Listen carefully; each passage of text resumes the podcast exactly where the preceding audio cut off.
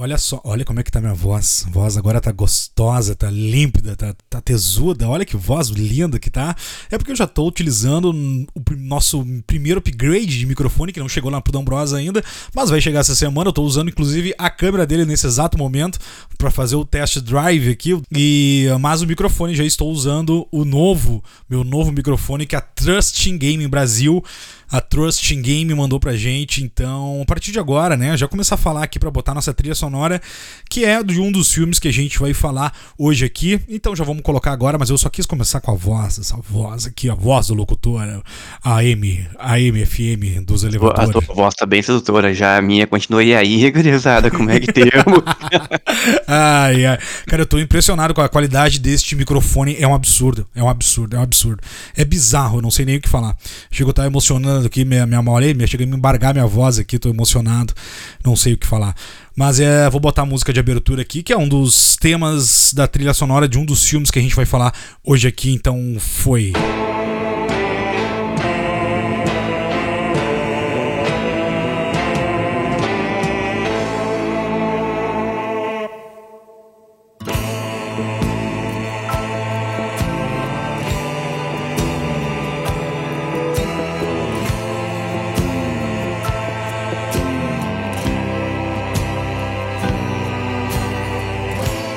Muito bem, estamos chegando com mais um episódio do podcast Quem Tem Medo, a melhor vibe do terror, horror e suspense brasileiro. Tu viu? Chegar a embargar a voz aqui só com esse microfone, com, a, com essa música, essa trilha sonora linda e maravilhosa que a gente vai falar. Hoje a gente vai falar do, como é que é, da, da trilogia dos Portões do Inferno, ou a trilogia, a trilogia do, do Inferno, trilogia do Inferno, trilogia dos Portões do Inferno. Enfim, já não sei, daqui a pouco eu chamo o Bruno D'Ambrosa, aqui, o especialista desse podcast, pra explicar se é uma falta de, de, de, tradução, se é algum. sei lá o que, que é, né? Porque ele vai ter que traduzir do italiano pro inglês, do inglês pro português, para descobrir essa, essa, essa dúvida cruel que não quer calar se é trilogia dos Portões do Inferno, se é trilogia do Inferno. Eu só sei que são três filmes maravilhosos, do maravilhoso, maravilhoso Agora vocês vão poder ver essa voz, vocês vão escutar, vocês vão ver, logo, logo vocês vão ver essa, essas, essas imitações do Neila, o Neila do maravilhoso, o ótimo diretor, adoro o Lúcio, o Lúcio Fulci, adoro, meu amigo Lúcio Fulci, foi meu amigo durante muitos anos, foi meu amigo, e, mas enfim, eu não, não é sobre isso que eu quero falar agora aqui.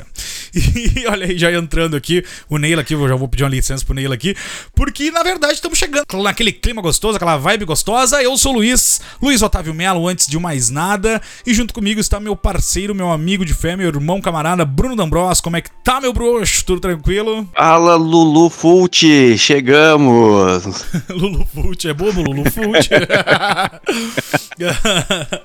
Tudo tranquilo, meu irmão? Estamos aí, né? Chegamos, né? abriu as portas ou os portões do inferno, é um convite para nós, né? É um convite. É um, é um, convite que é difícil de negar. É difícil de negar esse convite, né? Porque tu, tu, se tu tivesse dois convites, tu iria pro céu ou tu iria pro inferno? Não, pro, pro céu eu sei que eu não vou, né? Então eu acho, eu tenho, eu sou bem convicto que a minha passagem pro inferno ela já tá garantida, né? Eu acho que eu já garanti o meu lugarzinho lá. O que, que eu tô trabalhando agora, por exemplo, é que já que eu vou, eu quero ir de primeira classe. Eu tô tentando, sabe, ah. um upgrade. Claro. Eu quero benefícios agora, já que eu vou pra lá. E nesse caso, tem que fazer mais maldade ou mais bondade pra tentar ir daí primeiro? Eu acho, acho que, é, é maldade, eu, acho que é né? só, eu acho que é só não fazer bondade, na verdade, né? Eu acho que é só não fazer bondade, é. né? É, não precisa fazer mais maldade, é só não fazer bondade, só manter. É só manter o nível de maldade. só manter o nível. Não, eu não, é. É, isso é muito complicado. Tu pensar sobre esses temas religiosos, sobre céu, inferno, vazio, purgatório, isso aí vai te tirar o sono, porque é na boa, né? Pensar que tu vai pro céu aí, não sei, né? Tu tem que ter sido muito muito bonzinho aqui na, na, na, Terra, né? Não sei não, né? Ou é o contrário, na verdade, né? Ou o contrário, tu é, é contrário, se tu for muito bonzinho, tu vai pro inferno aproveitar, e se tu for mal, tu vai pro céu se fuder, né?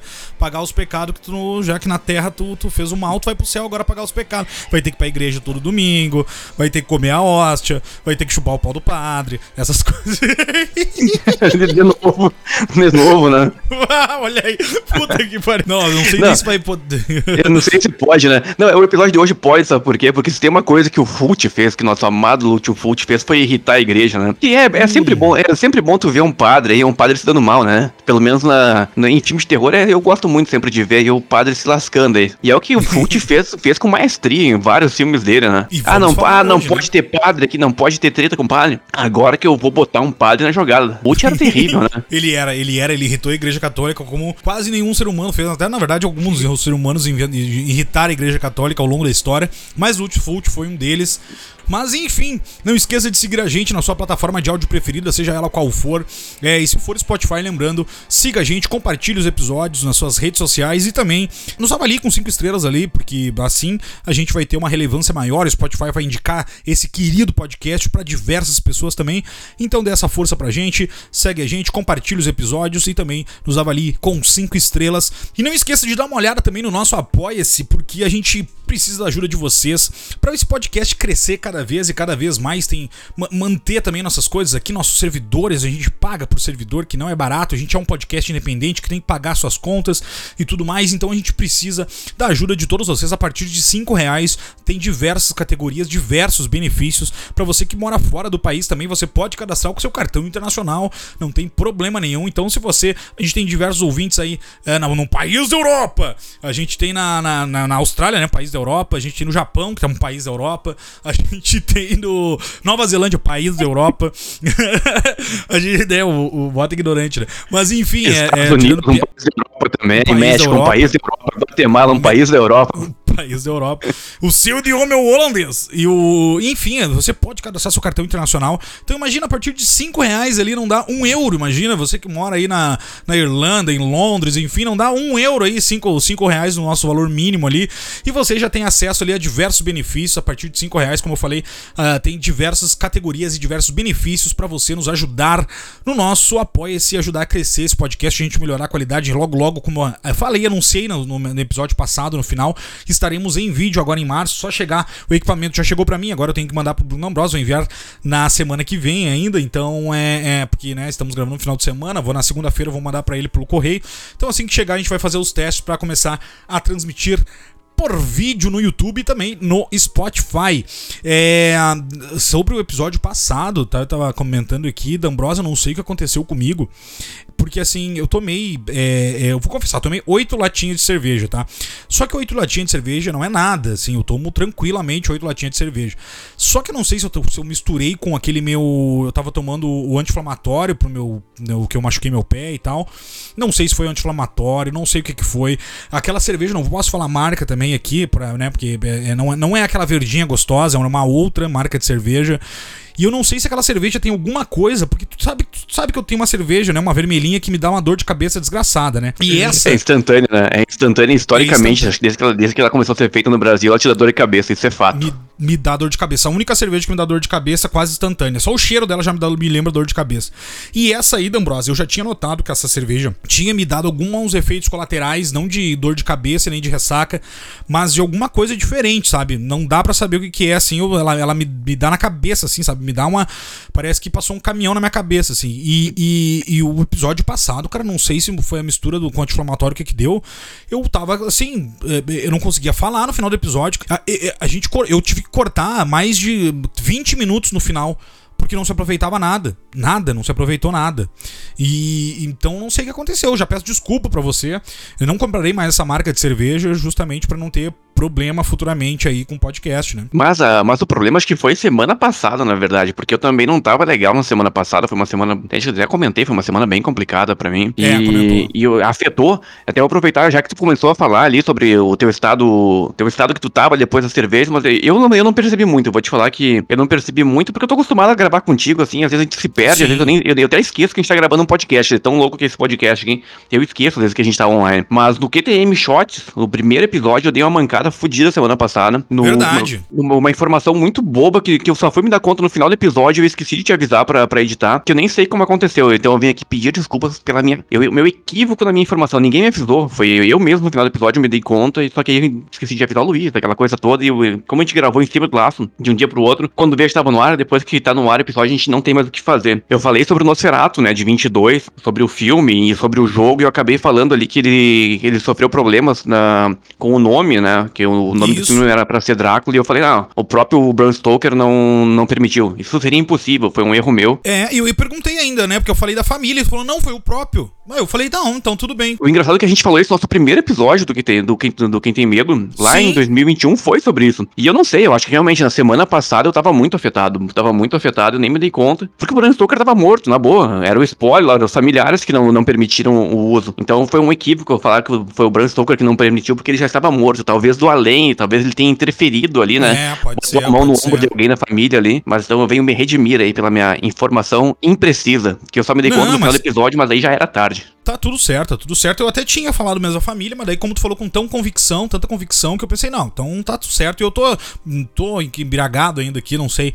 Aí fiquei na minha. Mas eu, eu tinha a impressão que realmente era, era família, né? Porque ele já tinha. É, eu nem sei onde é 22, que eu né? tirei a informação, mas é que eu acho que foi semana passada foi complicado pra mim. mesmo. E aí, eu, Foi, essa história de, de sair direto também, eu tava ali meio amanhecido alguns dias e sair direto ali, que nem eu, a gente sai do trampo e aí eu já começo a gravar direto, o- quem tem medo, a gente fica na brincadeira, eu e tu conversando de 3, 4 horas, quando vê não, não se aproveita muita coisa, então... É. Eu fiz essa. Primeira vez que eu venho aqui, assumir. eh, que eu me Claro, dei conta de mas- um erro que eu falei, realmente, um né, erro fala. muito, muito específico, né? Fiquei triste por ter ido no ar, mas agora não dá pra gente apagar mais, né? Um, um dos pilares da, desse podcast é a humildade. Então a gente veio aqui pra se redimir e tá tudo certo. tá Ah, exatamente, né? E eu, é, porque tem, tem que se redimir, ainda mais porque um dos pilares é a humildade, a humildade, né? E a sinceridade também é um outro, né? Até porque nós somos o maior, o maior não, né? Nós somos o melhor podcast de terror do mundo, né? Então Exatamente. é importante, né? A gente ter esse tipo de Exatamente. humildade. É fundamental, né, Luiz? Claro, com certeza. Melhor segundo nós mesmos, né? Que é Segundo sempre nós assim. né? mesmos, né? Eu porque nem, engraçado. nem, nem, meu, nem, meu, nem meus amigos e familiares falaram algum dia pra mim que era o melhor. Eu, cheguei a essa conclusão sozinho. Eu, eu- achei muito engraçado, eu acho muito engraçado essas coisas, né? Tu vai, por exemplo, tu tá, vai pra uma cidade, assim, fora da tua cidade qualquer, né? E aí tu vai lá e anda, vê assim, sei lá, a melhor comida árabe. Eu, isso eu vi em Brasília agora, eu fui em Brasília recentemente, carnaval, fui pra Brasília no carnaval. Aí tava lá, a melhor comida árabe de Brasília. E um lugarzinho pequenininho, assim e tal, e não pelo lugar ser pequeno, às vezes lugares pequenos são muito bons.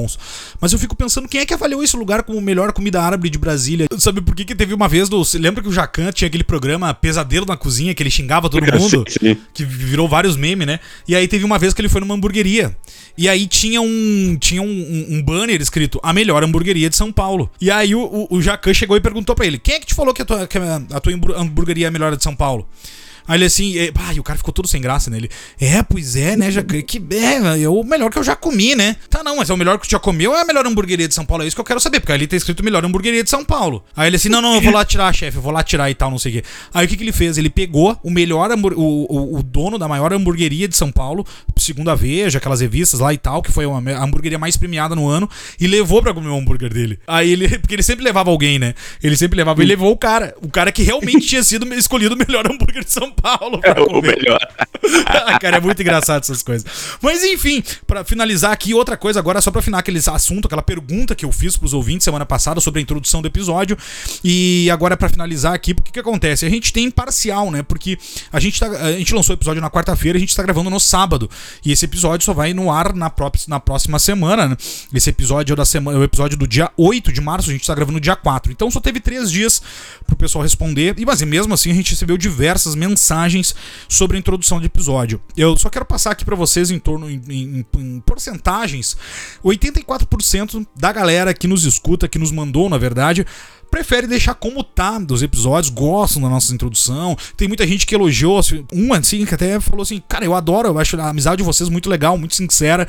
Dá pra ver que vocês têm uma, uma conexão muito boa e tal. E eu gosto de saber das histórias, do- das perrengues que vocês já passaram e tudo mais. Então, assim, só pra explicar o que, que a gente pensou. A gente vai continuar fazendo, obviamente, essas conversas, nossas. Porque assim, também não vão poder perder a nossa, nossa, a nossa essência, né? Mas vamos diminuir, porque assim, é 16% que falou que se incomoda um pouco com a introdução, com as nossas histórias. É 16%, é pouco, é pouco, né? Se fosse uma, uma, uma, uma- uma votação, teria perdido, né? E no primeiro turno, se fosse para presidente, porque 84% é muito mais que 16%, mas a gente quer agradar a todos aqui também. Então, é, a gente não é exclusivista, eu quero agradar a todo mundo aqui. Então, assim, claro que nem todos a gente vai agradar. Aí, infelizmente, né, você pega o seu chapéuzinho e saia de mansinho, né? Como é que é o. o, o... Vamos aplaudir! Olha aí, aí, novo personagem. Mais um, não, não, não, mais um, não, eu não vou Mais aguentar mais um. um personagem. tu tá falando em 16, meu. Tu falou em 16 que é pouco. Não, meu, 16 pode ser muita coisa. Pô, 16 centímetros, 16 minutos aí, porra, pode ser muita é, coisa, né, velho? Pode ser, é. Não, 16, sim, pode ser. Não, o que eu digo, na grande maioria é pouco, em, comparado com a grande maioria é pouco, mas 16 é um número grande, querendo ou não, né? Se fosse menos de 10, aí, aí de repente tudo bem e tal. Mas agora 16 minutos pode ser realmente um número grande mesmo, dependendo do ponto de vista, né? Mas enfim. É, não, dependendo. Só vamos reduzir. A mensagem é que a gente vai reduzir um pouco. Mas, mas sabe, mas eu, eu não sei se eu, se eu acredito nisso também, sabe por quê, Luiz? Porque nós falamos que no QTM Shorts, ali, o nosso episódio curtinho, seria 30 minutos ou menos. E o primeiro episódio teve 36 38. minutos. 36. 38. 38 por 38, né? ele, ele passou ali, tipo, miseravelmente, passou muito, sabe? Em porcentagem, ele passou muito, sabe? passou, passou, muito, do, passou muito aí, passou 20% né, do que a gente imaginou, sabe? O episódio de 30 minutos, nós voltamos aí 36 minutos, hein? Mas não consegue, né, editado, né, Moisés? Editado, né? Mas que maldição, né? Editado. No, na, sem ser editado, foi quase uma hora de, de bobagem, hein? Tá louco. Mas, enfim, é isso, é isso que a gente vai falar. A gente vai diminuir, vai continuar mantendo algumas coisas, mas vai diminuir sim. E esse se alongou pra gente poder explicar que vai diminuir. Mas, o, o, engraçado é bom saber que além de a gente levar um pouco de conteúdo, né? Eu sempre considero que a gente entrega pouco conteúdo, a gente mente bastante aqui, que a gente mente, não, a gente finge que sabe, né? Que, que esse é o segredo do podcast. Mente, né? Mentir, eu quero não, ver a gente, eu quero ver a gente fingir que sabe no YouTube, né? Porque a gente faz umas caretas aqui quando a gente tá gravando, que a gente sabe que a gente tá falando bobagem, né? No é. YouTube vai ficar um pouco difícil, né? Mas é interessante a gente saber que a gente, de certa forma, a gente leva um pouco de. Como é que eu vou dizer? É que o pessoal acha engraçado o nosso papo, porque quando a gente fez, quando a gente criou esse podcast, não era esse intuito. A gente imaginava que nós íamos lançar uma conversa aqui amigável e que o pessoal fosse ouvir pelo terror, só exclusivamente. Nós, a nossa inocência e humildade, nós imaginávamos que as, que as pessoas iriam chegar até nós pelo conhecimento, né? Hoje a gente vê que muito mais gente fala que nós somos engraçados, e nós nem sabíamos disso, né? Inclusive, esses dias alguém mandou ali, tem engraçado a gente falar isso, alguém mandou ali, ah, é, eu te escuto porque tu é engraçadinho. Engraçadinho, né? Isso porque não me viu sem roupa, né? Porque senão ia ver o quanto e o quão engraçado eu sou, entendeu? Isso é verdade, isso, e eu já vi sem roupa, né? É engraçado, é engraçado. Mas eu também sou engraçado, eu também sou engraçado sem roupa. É... Não, mas assim, assim, não querendo falar não, mas até teve uma mensagem de Londres que a gente recebeu, que foi uma da, da, das pessoas que falou que tem um, um incômodo e tal. Até um abraço para todo mundo que nos escuta, como eu falei, de fora do Brasil. Também um abraço para todo mundo, mas, né, para quem escuta de fora, né, longe da família, longe dos amigos também, às vezes, tudo mais, foi tentar uma vida melhor. Então, às vezes, escuta um podcast também nacional, né, do seu país de origem, para poder também ter as suas. As suas essas, ter, matar a saudade da, do, do, do, diálogo, da língua, da, enfim, dos papos e tudo mais. E ele falou que ele, ele começou começou, escutou a gente com o Nope, conheceu no Nope e não parou mais desde lá. É, até então nunca mais parou de escutar nosso podcast. E ele que falou, o João falou, cara, ah, vocês têm conteúdo, vocês têm, vocês têm, dá pra ver que vocês têm conhecimento. Então é muito legal, muito legal isso. Então, além de tudo, né, além de falou de ser engraçado e tal, a gente contar umas histórias aqui, que não é o nosso intuito, a gente não é comediante, não é humorista, longe disso, muito longe, né, é, é de ser. Então, mas é legal que o pessoal acha engraçado, que o pessoal também gosta do nosso conhecimento que a gente agrega aqui, também conhecimento para as pessoas. Mas, D'Ambros, vamos começar a falar da trilogia dos Portões do Inferno, ou trilogia do Inferno. Eu não sei se tu sabe como é que é a, a nomenclatura certa para isso, uh, aqui pelo menos aqui no Brasil. Eu sei que não há nomenclatura certa, né? Aí, aí está que, na verdade, essa trilogia do Fult, ela é a trilogia não oficial justamente por isso, né? Porque ele não foi lançado oficialmente como, como uma trilogia, até porque os três filmes, ele, eles não têm diretamente uma ligação um com o outro, né? O que eles têm é uma, uma base de história muito similar, na verdade, que remete ao, aos portais, na verdade, ao portal pro, do inferno, enfim. É, essa é a base, mas entre eles, eles não têm uma ligação como se fosse uma parte 1, 2 ou 3, ou as histórias fossem de mesma origem, não. Eles têm a base que é sobre os portões, realmente, do, do inferno, enfim, o, fim, o, fim da, o fim da humanidade. Se, se os mortos vierem, conseguirem passar pelos portões e voltarem para a Terra. Sim, sim. Não, pra gente introduzir pra galera que não conhece Lúcio Fult, se vocês curtirem esse episódio, a gente pode fazer um especial do Mestre do Terror, do Lúcio. Mesmo falando dessa trilogia, não é 10% de, da quantidade de filmes bons que ele fez. Então, Fult é considerado por nós um mestre do terror. Se vocês gostarem, nos mandem. Se vocês quiserem escutar o episódio do Mestre do Terror, do terror sobre Lute Fult, a gente faz sem problema nenhum, de boa. Nós adoraríamos fazer. Tem até convidado para isso já. Então é só vocês nos mandarem que querem que a gente faça o Mestre do Terror do Lute Fult. Então, dá um próximo para introduzir o pessoal quem é esse ser chamado Fult, de onde é que ele vem, do que, que ele se alimenta e, e, o que, que ele faz na vida. Resumir. resumir. Vamos resumir. lá, cara. Vamos dar, vamos dar. O Lúcio Fult foi um diretor italiano ele fez, ele teve uma extensa carreira em, de filmes. Ele trabalhou com quase cinco décadas uh, dirigindo filmes. O Fulci, ele começou a vida dele, ele fez medicina, ele estava fazendo medicina quando ele, ele chegou e pensou, não, não é isso que eu quero, eu vou ser diretor, vou trabalhar com cinema. E ele resolveu fazer, tu imagina, ele podia ter sido médico, cara. E depois, quando, é interessante ele, ele ter aberto mão disso para correr atrás do sonho, né? Então o começo é bem bonito, né? Enfim, a boa parte da vida dele, mas quando terminou, eu vou, eu vou chegar nesse ponto de novo aqui, pra mostrar que pode não ter sido tudo isso, uh, de certa forma. E aí o Fulci deixou de ser médico pra começar a fazer filme. E aí ele começou fazendo documentário, ele foi fazer filme de comédia, uh, e ele ficou muito tempo fazendo western, aqueles espaguete western uh, italiano. E, porra, nos anos 60 ali a gente tem um, milhares de filmes ali, realmente, e muitos filmes de espaguete western maravilhosos, né? Eu sou muito fã dos, dos filmes de espaguete western da, da Itália, Itália. Pô, a gente já falou sobre isso, né? Sérgio Leone, Scorbucci, Franco Nero. Inclusive, o, nos anos 60, o Fulci fez um filme com Franco Nero. O Franco Nero é o personagem principal do, do Django, né? O Django do Velho Oeste, enfim. E aí, o que acontece? O Fulci saiu do Western começou a fazer terror, porque, enfim, não era bem terror. Ele começou a fazer diálogo, né? Aqueles filmes de slasher ou, ou filmes de, de assassino italiano, né? Em 1972, o Fulci fez um filme che que chegou no Brasil como o nome do o Segredo do Bosque dos Sonhos ou O Estranho Segredo do Bosque dos Sonhos. E não tem nada a ver com o nome do filme original, né? O nome do filme original é Não Torture um Patinho ou Não Torture o, o Pato Donald. Que nesse filme é interessante o quê? Primeiro que ele arrumou confusão com a Disney por usar o nome do, do Pato Donald, né? O, o nome do Pato Donald em italiano. E o segundo, o que, que foi? Treta com a Igreja Católica. O, Fult era maravilhoso justamente porque eu gosto dele por isso. Ele, ele tinha treta política, ele tinha. Ele tava sempre alfinetando o governo e ele tava sempre arrumando confusão com a Igreja Católica. Pelo que ele. Pela história do que ele arrumou confusão ali, o segredo do Bosque dos Sonhos, que tem um padre. Enfim, tem toda uma historinha ali de um padre assassino ali. Resultou no que o Fulci foi excomungado pela Igreja Católica uh, italiana, o que resultou em quase dois anos sem ele poder fazer filme, cara. Ele teve que ficar dois anos fazendo telenovelas, porque ele não, não conseguia trabalhar mais no cinema por causa da, da treta que gerou esse filme na época. O que foi muito ruim. Tu vê o que a Igreja Católica faz na vida de um ser humano, né? É, exatamente, né?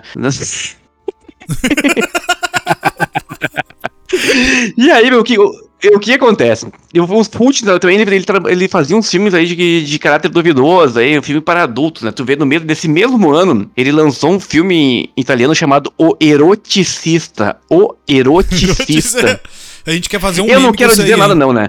Mas uh, nós temos o Eroticista em 72 e a gente tem o Exorcista que foi lançado um ano depois, hein? Não e quero aí? dizer nada, não, hein? Não quero, não, não, tô, não tô dizendo lá que o Friedlin, que é a maior obra do terror de todos os tempos, bebeu da fonte do, do Fult. Não tô, não tô dizendo nada. Mas não, não fica aí, dá essa cutucada aí, porque não sei, eu, eu fico pensando, né? Eroticista e... e Exorcista tem tudo a ver. Até porque, se tu for ver depois, tem um filme do Fult em 77 que se chama Premonição, a gente já falou sobre isso, né? Tem uma cena que é bem parecida com o Exorcista 2. Então, assim, hum, é. uma coisa imita a outra aí, né? Referência, referência. Mas, enfim, o Segredo dos Sonhos meio que projetou a carreira de terror do Fult. O que acontece nessa época? Vou tentar resumir. Nessa época, o Fabrício de Angeles, que era o produtor, o diretor, junto com o Joey D'Amato, esses caras estavam produzindo os primeiros filmes da Emanuele, com a atriz ah, que era. Tá, não, clássico, aquela que né? não aquela que aparecia na Band, era a primeira atriz ah. que era ah. uma de Java, na Indonésia. Era ah. as primeiras versões. E, e o que acontece? Essa eu não conheci. É, essa não conheceu, né? O, o, o, Fabrício de Anjos, ele ficou muito interessado no trabalho do Fuxo, só que eles estavam ganhando muito grana fazendo o filme da Emanuele. Tava dando, Sim. porra, tava dando grana. E aí o que acontece? Nesse limbo ali, de, dos anos 70 até 102, 77, o Fult fez o Premonição, e aí meio que ele voltou a fazer um destaque ali no, no cenário, depois que ele tinha sido banido e tudo mais. E aí o Fabrício de Anjos rompeu ali a parceria com o Joey D'Amato, e aí ele, pô, vou, vou produzir terror. E eu gosto muito do Fult, vamos produzir. E a parceria desses, de, desses dois rendeu filmes muito interessantes, que a gente tem o Zumbi, né? O Zumbi, na verdade, é o Zumbi 2 pra nós. Zumbi por causa 2, da... é, o Zumbi 2. É, é. Aquela, aquela, questão do nome, do, por, por, causa que o Zumbi 1, no, no, na, na, Itália, na verdade, era o, o Despertar dos Mortos, do Romero, e eles lançaram a versão do Fult, que chegou com uma confusão. Como seria uma sequência que, por causa do direito autoral que tava liberado lá, né? É, aí chegou, então, o Despertar dos Mortos, chegou com o nome de Zumbi, na, na Itália, o Fult lançou o Zumbi dele, que chegou como Zumbi 2, que também foi lançado como Zumbi, o Zumbi Flash, Flash Eaters 1, que deu uma confusão do, do caralho, a gente já falou sobre isso, né? Porque aí o,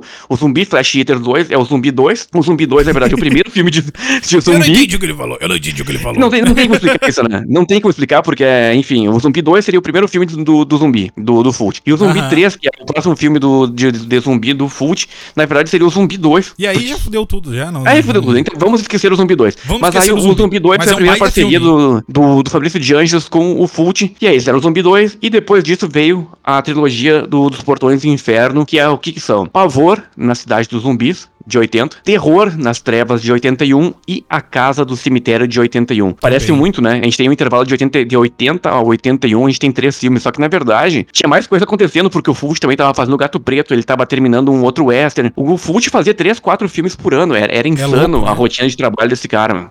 ele, insano, ele, ele né? uma máquina de produzir. É por isso que eu falei que a gente pode fazer um Mestres do Terror, porque tem filme pra um caralho. É muito filme, ele tem muita obra e obras sensacionais, obras incríveis, além dessas três que a gente vai falar aqui, começando por Pavor na Cidade dos Zumbis de 1980, que fala sobre um, uma força maligna que é liberada após o suicídio de um padre, que ele se enforcou no cemitério da igreja.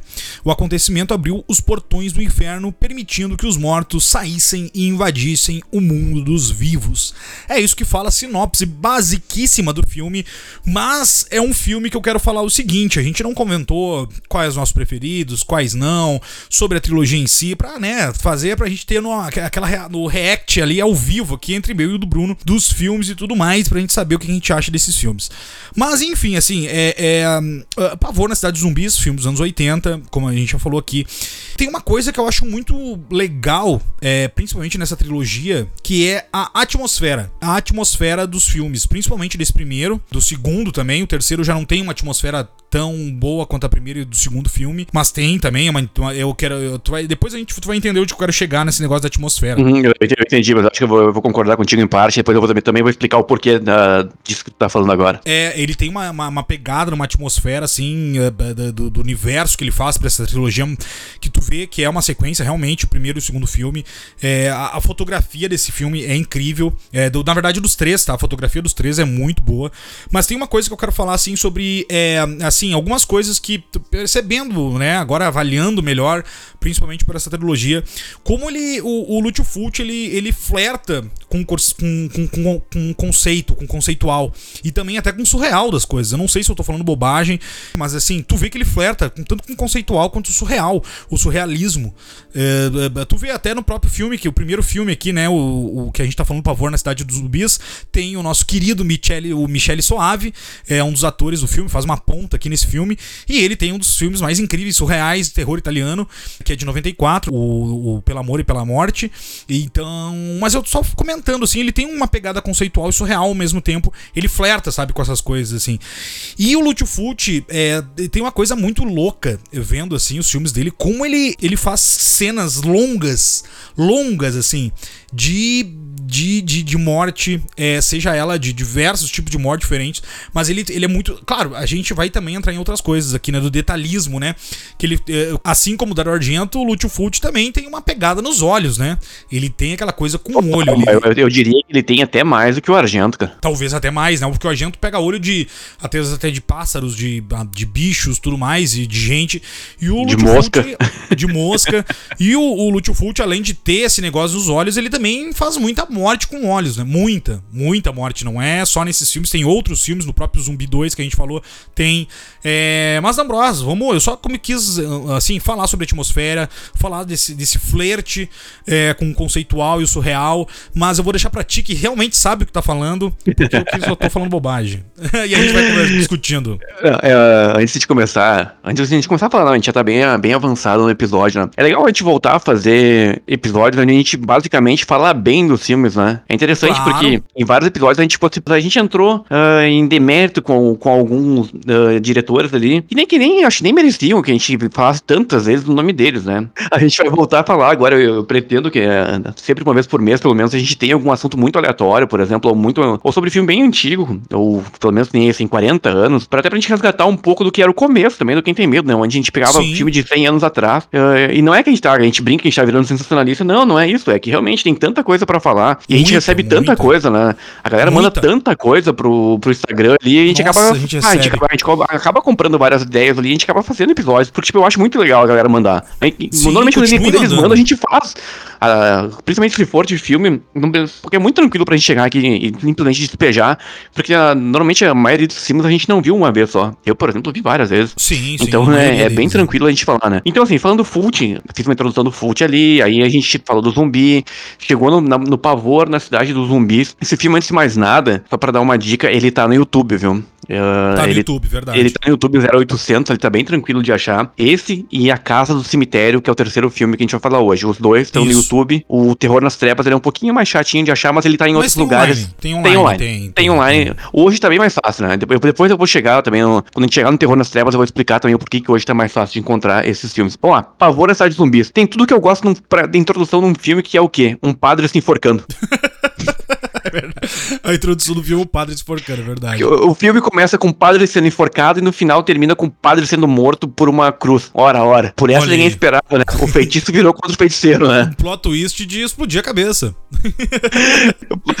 o padre se enforca, mas ele, na verdade ele é um zumbi ali, uma espécie de zumbi. No final ele é morto. Alerta de spoiler, ele é morto com uma cruz por essa ninguém esperava. É muito interessante. O Fult é foda, né? Baniram eles, comungaram ele. O que, que ele faz? Na primeira oportunidade, eu vou meter padre na jogada de novo. Porque... E vou matar ele com uma cruz. E vou matar ele com uma cruz, né? Então é. Vai morrer é, queimado ainda. E vai morrer queimado. Vai pegar fogo ainda. Vai, vai ele pegar piromaníaco ainda. ainda. Piromaníaco é. ainda o padre. Vai pegar Pavor essa de zumbis pra gente resumir. Ele já deu a introdução, falando sobre o pessoal que vai investigar ali, aquela, a, os portões do inferno que estão pra se abrir. Se os portões abrirem, os monstros, enfim, vão tomar conta da Terra. E essa galera ali, o, uma paranormal e mais três, eles tentam evitar o fim do mundo de uma forma bem estranha. O que, que é o ponto-chave desse filme? A história, o que, que ela é? A história é surreal. O Fult, ele é, ele é surreal, ele, eu acho que ele não tinha muito pé no chão, ele... Sim, sim. Eu acho que ele, até por ele ter muita influência, né, o Fult, ele teve muita influência do, do, Lovecraft, ele teve muita influência do, do Edgar Allan Poe, ele teve muita influência do, do Henry James, também foi um escritor de romances e terror. Uh, o Henry James foi um... ele era um, uh, um norte-americano que foi naturalizado britânico e ele lançou alguns filmes, um, alguns filmes não, alguns livros bem perturbadores.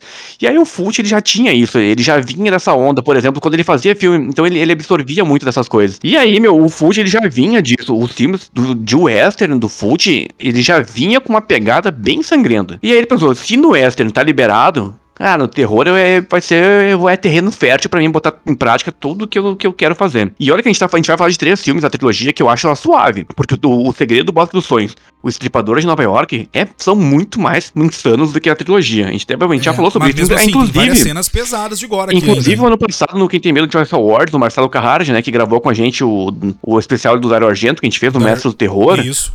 O Marcelo do, do, do, cinema, do Cinema Férix, ele falou. O Terrifier, né, o Aterrorizante 2, bebe total da fonte do Estripador de Nova York do Fult. É interessantíssimo, 40 anos depois, o Damien Leone, por exemplo, os diretores novos do terror estão bebendo da fonte do Fult, sabe? É interessantíssimo é. indo isso. Mas é que as cenas, assim, até pra falar pra galera que não conhece ou nunca viu, ele tem muita cena de gore muito bem feita, muito bem feita. E brutalidade. E brutalidade. Tem cenas que, que assim, é, é, é surreal, que aí a gente fala que é surreal, porque tem cenas que ele constrói umas cenas de 2, 3, 4 minutos de uma morte, de uma morte. Às vezes é uma cena que vai lenta, uma cena que hoje em dia a galera mais jovem talvez não tenha esse. não consiga assistir porque o ritmo é mais lento. Vai ficar olhando, ai, olha que coisa chata, isso aí não sei o que. Não, mas ele tinha esse essa fascinação pela degradação, às vezes até.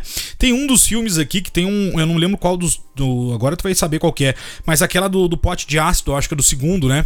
É do segundo, se não me engano. É, o segundo filme. O segundo, é o segundo filme. Que tem uma, uma, uma, uma morte com, com, Cai um pote de ácido na cara e vai caindo aquilo e não para de cair. É dois, três minutos e aquilo caindo e a pele vai derretendo devagarinho. É, um, é Ele... onde, é onde, na verdade, é um desespero, né? É, cara, é que, mas, olhando... mas é que o, o Fult, na verdade, o Fult ele trabalhava muito com a degradação da humanidade, né? Do ser humano, a desconstrução do, da humanidade. Se for ver, ele dava muito enquadramento, que a gente falou. O, os olhos eram referência, uma das marcas do Fult são os olhos. O enquadramento sim, sim. do o super close no nos olhos. A segunda é o gore e a violência gratuita, porque muitas cenas que não precisavam ter tanta violência explícita, ele realmente ele gravava e ele fazia questão. Então, por Sim. exemplo, no Pavor, na cidade de zumbis, o ponto alto do filme, o que, que é a história? Não, a história ela é fantástica até demais. Ela pode ser até um, um filme bagaceiro, assim, de ser muito surreal. Muito, muito, Sim, muito, muito. É. De não fazer mu muitas coisas do Fult não fazem sentido. Ah, mas é porque era na Itália. Não, não era porque era na Itália mesmo, não era. Ele jogava muita coisa e ele gravava, tipo, foda-se. Ele ia botando referência, referência, ia gravando. E ia, parece que ele nunca terminou de fazer teste. For ver, ele fez muita experiência e algumas coisas que ele acertava num filme, ele repetia. A gente já falou sobre isso. A cena sim, final sim. Do, do Segredo do Bosque dos Sonhos, ele repetiu ela no, no Physics, né, no Premonição de 77. É, tem assim como ele fez outra cena do, do Demônio, ele fez com o bebê de Manhattan, ele, ele reproduzia e replicava infinitamente. Mas o Pavor da Cidade dos Zumbis, o que, é o ponto principal pra mim?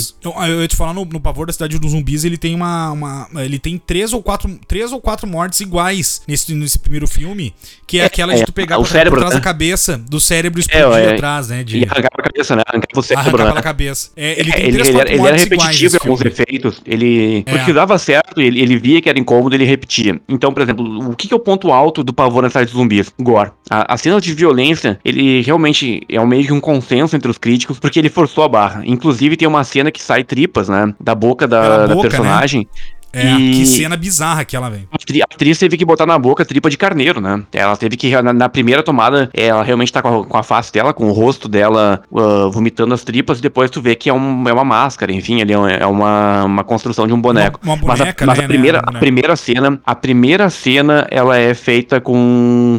A atriz realmente teve que botar tripa na, na boca, Sim. enfim. E aí tem, tem a sequência também, tem, tem muito, ele usava muito vermes, né? O Fult, ele usava muita nojeira, muito, muito verme, muita minhoca, muito sangue sangue, era, era tudo, tudo que eu pegava, ah, o Fult vai gravar um filme. O pessoal da equipe já, já, levava, já levava tudo mais em excesso porque sabia o quanto ele gostava de, de cometer excesso. Tem uma cena de, de vermes no primeiro filme, e eu peguei o dado aqui, porque assim, tem uma cena que tem uma chuva de vermes, né? Não vou falar o motivo agora aqui, sim, até sim. se você for assistir. E como não tinha computação, computação gráfica, né? O CGI, nosso querido CGI na época, o que aconteceu? Eles usaram 10 quilos de vermes para fazer a chuva de vermes naquela cena. Foi é 10 insano, né? quilos. É, é, é, insano, é insano, velho. É bizarro, né? Não, e aí. Não, é bizarro. E aí o que acontece? O, eu, voltando à referência do Fult, né? Porque eu acho. Eu adoro falar sobre diretores, filmes de, de, de, tempos atrás, que eles se inspiravam em, por exemplo, escritores, que hoje, né, que nós gostamos muito. É, é, muito louco tu ver que, por exemplo, o Fult, o Fult era muito inspirado pelo Edgar Allan Poe e muito inspirado pelo Lovecraft. E tu vê que até hoje, quase 100 anos quase da morte do Lovecraft, as pessoas continuam fazendo adaptações adaptações e continuam bebendo da fonte do Lovecraft. Porque o quanto esses caras, tipo, que nem o Edgar Allan Poe, o Lovecraft, como esses, eh, esses uh, escritores, eles pavimentaram histórias tão bem feitas que até hoje a galera, em vez de criar coisas novas, a galera tá, tá bebendo da criação dele, sabe? É incrível. E o Fute, o Fute foi escancaradamente a vida inteira dele, ele, ele, era fã do Lovecraft, era fã, do, do Henry James, fã do Edgar Allan Poe, e ele não tinha vergonha em colocar isso nos filmes. Inclusive, no Pavor, na Cidade dos Zumbis, a cidade se chama Dunwich, que Isso, é um é que é um conto do Lovecraft. Do Lovecraft, é uma cidade, né? exatamente. É, é, faz parte do universo do, do, Lovecraft. E ele não, não, não tinha vergonha em trocar nome, não. Ele realmente ele, ele colocava ali porque era realmente porque ele era fã. Isso que é louco de ser fã, sabe? Tu é sim, fã sim. e tu não, tu não esconde que é fã. Uh, a gente tem duas cenas desse filme, que é a, que, a, a, que eu falei, que é a do, a do. A gente comentou agora, que é a das tripas. A cena do cachorro. Mas tem mais uma também, que é a da furadeira que também é muito bem feita. Também é muito bem feita, cara. É muito bem feita. Aquela cena me impactou desde a primeira vez que eu vi esse filme. Essa cena me impactou bastante, a cena da furadeira, porque ela é bem pesada, muito bem feita. E é isso que eu quero falar até no segundo filme, agora que a gente for falar. Porque eu quero falar, porque assim, tu vai pensar, porra, mas ele tinha recurso para fazer e tudo mais. Negativo. Negativo. Aquilo ali era criatividade somado com um trabalho de efeitos práticos e, né, de uma galera, não só do Lutfult, obviamente mas nada de orçamento gigantesco, até porque eu vou pegar, olha a diferença, Ambrose, tu vai, eu quero saber, eu quero te fazer uma pergunta. Qual filme que tem cenas de morte melhor? Terror nas Trevas ou Sexta-feira 13, parte 2. qual, que tem, qual que tem melhor morte? As mortes, as cenas são bem mais feitas. Terror nas Trevas. Beleza, agora eu vou te dizer, eu sabia a tua resposta. Agora eu vou te dizer o orçamento. O orçamento de Terror nas Trevas, de terror no filme, assim, eu estou comparando esses dois filmes porque os dois filmes são de 81. Sexta-feira 13, parte 2, a gente tem a primeira vez o Jason como nosso grande Com a Jason. máscara, como- com a máscara de um olho só ali. Exatamente, com a máscara de olho só ali, de saco de estopa, de arroz ali, sei lá, de batata, o que que era. E, e aí ele, então, a gente tinha o Sexta-feira par- 13, parte 2, de 81, e tem o Terror nas Trevas, de 81. Terror nas Trevas teve um orçamento de 400 mil dólares. E Sexta-feira 13, parte 2, tem um orçamento de 1,2 milhões de dólares. Os dois filmados nos Estados Unidos. Não foi nem filmado um, ah, porque um foi filmado na Europa, outro, não, não.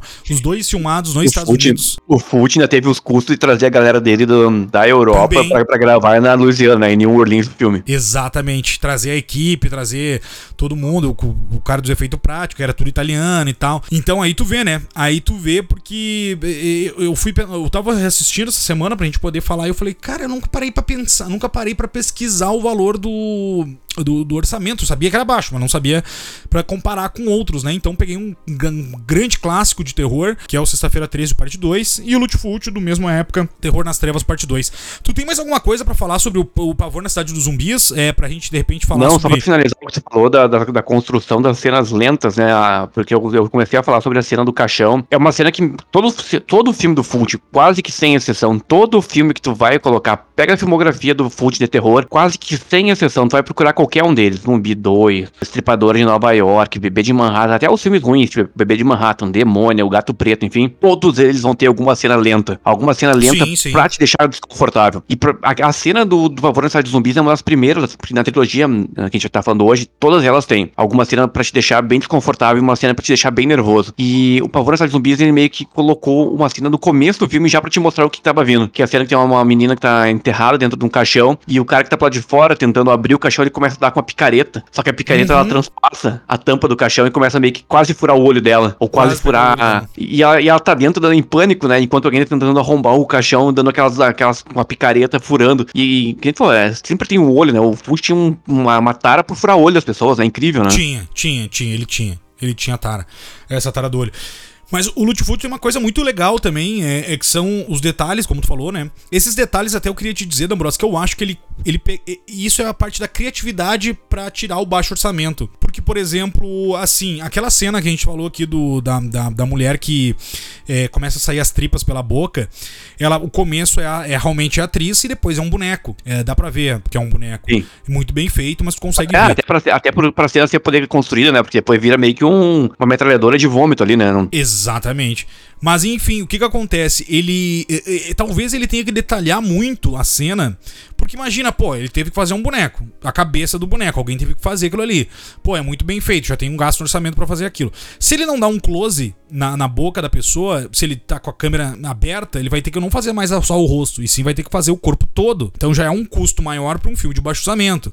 Então é isso que eu fico pensando. Talvez porque por isso que ele fazia esses planos detalhes no rosto das pessoas. E muito bem, às vezes, no, no, no- os- o- no- nos nas horas das mortes, das facadas, dos, dos arrancar os negócios, justamente porque às vezes ele tinha pouco recurso pra fazer uma prótese, pra fazer alguma outra coisa.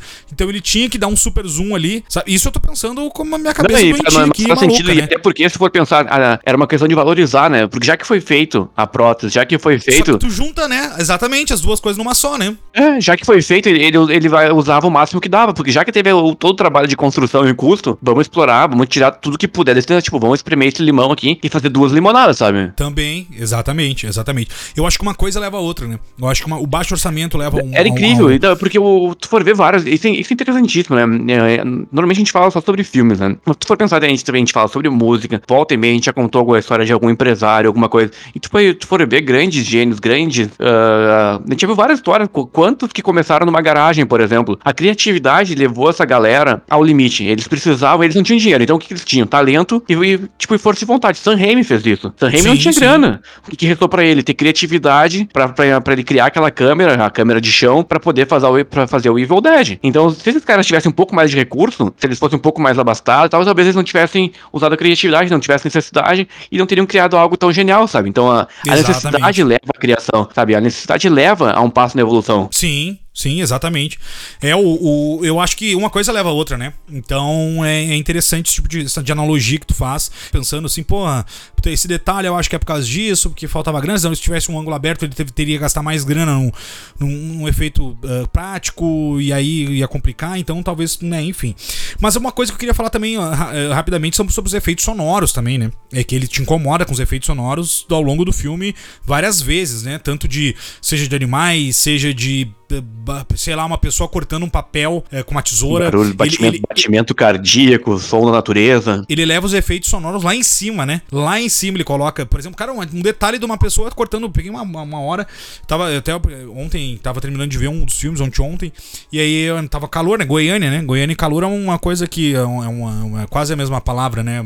Se procurar calor e Goiânia no, no, no, no dicionário, vai, tá, é, vai ser sinônimos dois. Ela foi ligar o ar-condicionado e fechou a porta do quarto. Opa, vai ser bom que eu consigo botar o volume um pouco mais alto. E aí eu comecei a prestar atenção nos sons que ele faz. E, cara, desde uma pessoa cortando um papel com uma tesoura, uh, um volume lá, em, lá no alto, sabe? Detalhes nos sons. Assim, ranger, ranger dos dentes também. Também, também.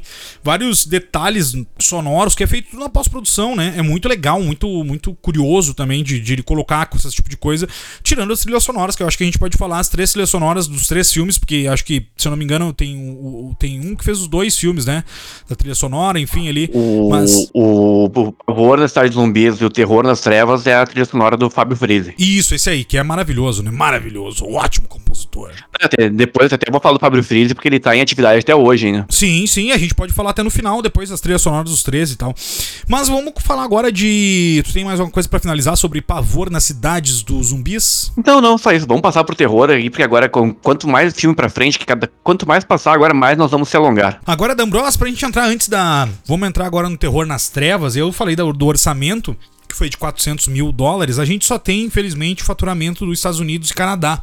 A gente não tem faturamento mundial, até porque era anos 80, as métricas não era tão bem feitas naquela época, e, e, mesmo que fosse, isso aqui, né, a gente não tem tanta informação como os filmes mais recentes, mas a gente só tem os dados de faturamento no bruto nos Estados Unidos e no Canadá. E esse faturamento foi de 123 mil dólares. Quase 124 mil para um orçamento de 400 mil dólares. Então, é triste, deu né? prejuízo. Pelo menos, não é? A gente não tem o um Mundial, obviamente. O Mundial provavelmente deve ter empatado, pelo menos ali, uh, na Itália, com tudo mais. Obviamente, passou o filme.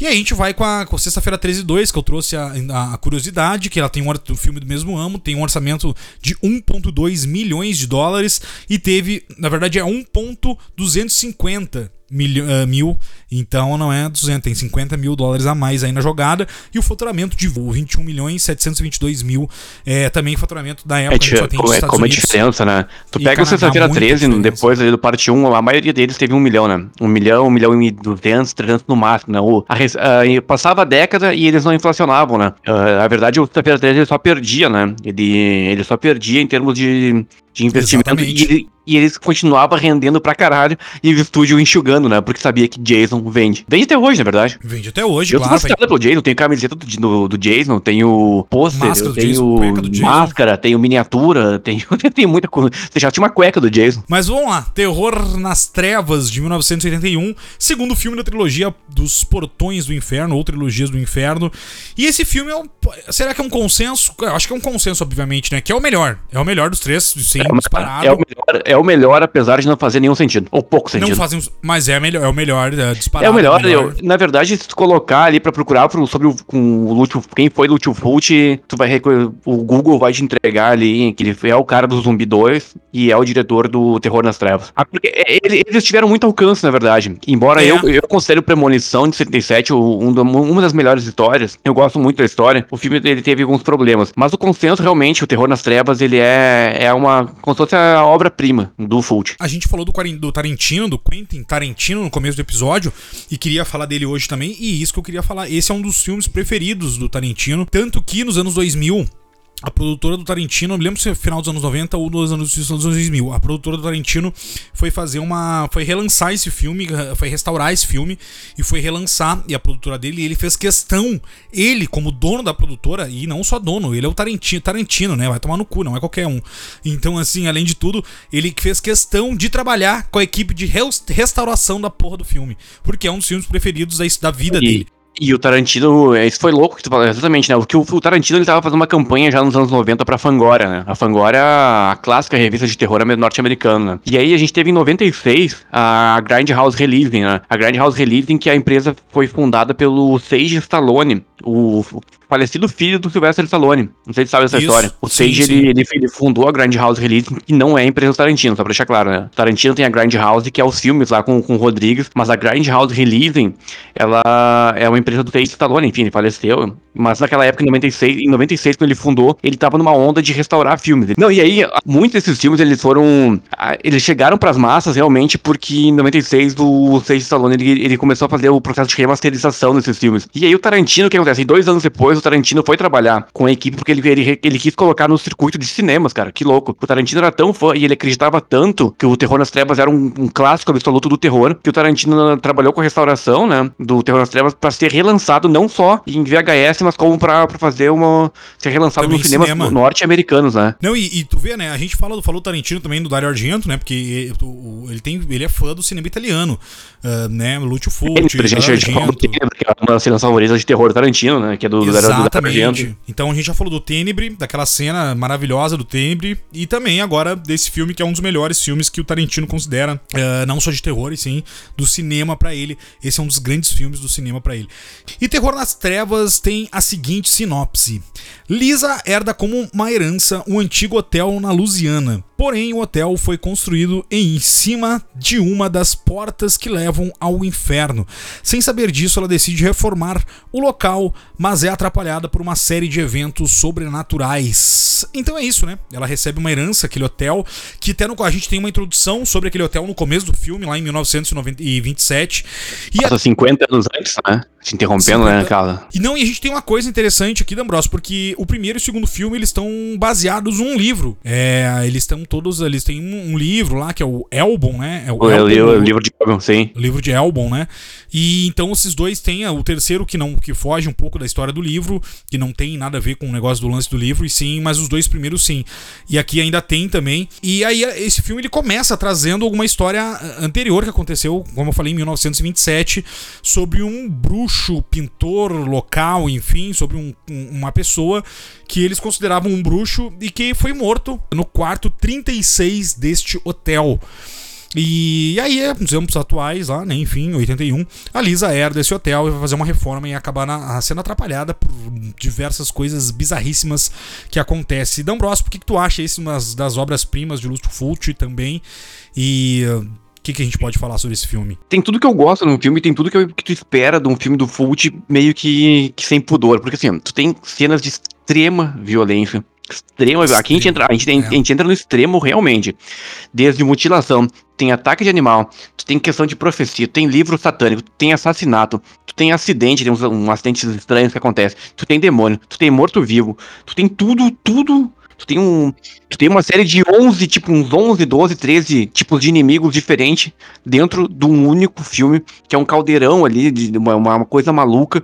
Que, de novo, o que, que a gente tem nesse filme? Olho, muito olho. Inclusive, a gente olho. tem uma atriz ali que interpreta uma cega, duas, na verdade, acho que. Duas, duas. Duas. A, o lance dos, dos olhos com Fulci chega a ser perturbador, porque ele replica muito isso em vários filmes, ele aborda várias cenas uh, envolvendo olhos, inclusive no Terror nas Trevas a gente tem uma cena maravilhosa de assassinato. Sim Sim, sim, é uma das, das mais clássicas dele ali também, junto com aquela da assim, boca. Uma espécie de zumbi sai, da, sai é. de uma é. banheira e vai empurrando. É uma cena que demora uns dois minutos para acontecer. Exato, como eu falei, né? Cenas lentas de morte, né? É, e ele vai empurrando a, a cabeça, assim, a, da vítima é, até a cabeça passar por um, uma, um prego e o prego furar o olho, assim, uma cena doentia, doentia demais, assim. O Fult, ele trabalha isso com maestria, né? Ele gosta eu acho que deve, deve, ter, deve ser um pânico dele, na verdade, né? Deve ser uma coisa ser. que ele devia ter algum pânico, com alguma sensibilidade com os olhos, ele trabalhava uh, muito bem com isso. É tipo Batman, né? Vamos, vamos voltar ao Batman. O Batman tinha medo de morcego, medo de morcego, e ele usava um morcegão lá, né? Ele é, usava é, o medo dele, ser. ele compartilhava do medo dele, né? Então eu não sei se o Fult ele não tinha medo aí que furasse um olho dele, hein? Tinha medo de fazer pode uma ser. cirurgia de catarata, alguma coisa assim, né? Enfim. Terror nas Trevas tem muito isso, né? Muito. Eu ia falar e a cena, a cena da que eu- moça cega ali, ela tem uma cena muito, muito foda que, que, ela aparece num espelho, assim. E ela aparece, ela e a parte de trás aparece como se fosse o espelho, ela mesma olhando.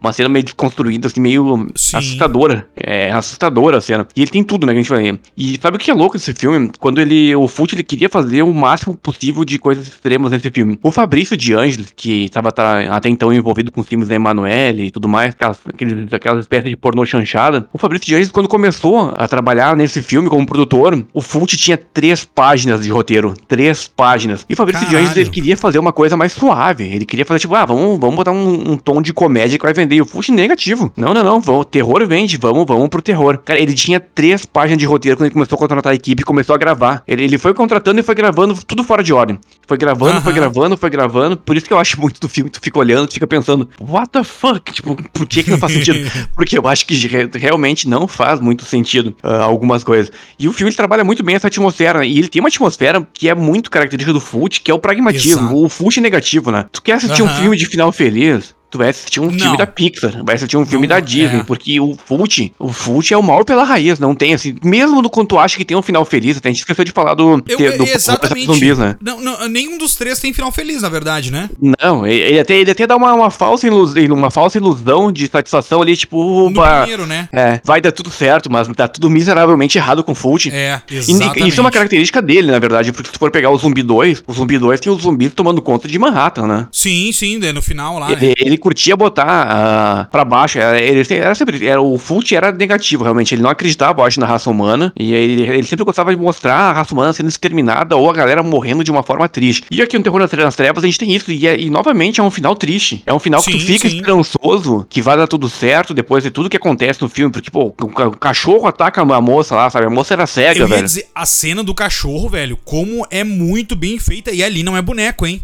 Ali não é boneco, não é prótese, não é nada. Porque o Fult trabalhava aqui, é que nem no Zumbi 2, né? Ele botou o mergulhador zumbi a lutar com um tubarão, isso é insano. Meu, não tem nem. a- Aquela cena do cachorro, é só pra dizer, deixa bem claro, o cachorro não morre, tá? Quem mata é o cachorro. Então fiquem tranquilos, eu tenho cachorro, eu também não gosto de animais mortos. O cachorro, o cachorro, o cachorro só, só mata a tutora, coitada, que é cega. Que é cega, é, o cachorro faz isso. Então, mas assim, o Fult é muito, melhor. doentio, velho.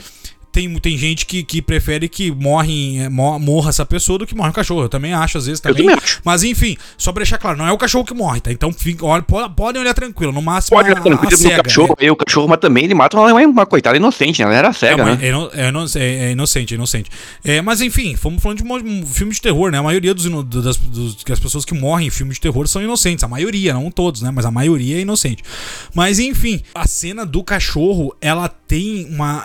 é- Ela é muito gore. Ele é muito gore. Ela- a perfeição de como aquelas mordidas do cachorro, as dentadas, o um cachorro tirando Arranca um pedaço. arranca pedaço do pescoço, aquilo ali, por isso que eu falei, tem uma morte parecida com essa em Sexta-feira 13, parte 2, não existe, não tem, não tem, por Não, mais que seja um brutal- a clássico. brutalidade, a brutalidade a falta de compaixão. O Argento fazia isso também, né? Na boa. O Argento ele trabalhava muito com. Tu pega várias cenas, por exemplo, pega o ópera, é de uma doen- é, é doentio algumas cenas. Mas o Funch, É. ele, ele realmente ele sentia prazer, eu acho, em gravar. E tem, tem coisas que tu lê de quem trabalhou com ele, dizem que ele era enérgico. Era um pouco difícil de trabalhar com ele por ele ser enérgico. Por outro lado, as atrizes. Será que ele, ele É, será eu que não, ele acho que não, acho que não, não sei também, né, porque- Será que não? Ele era médico, ele devia conhecer. Era médico, ele devia conhecer coisa muito melhor.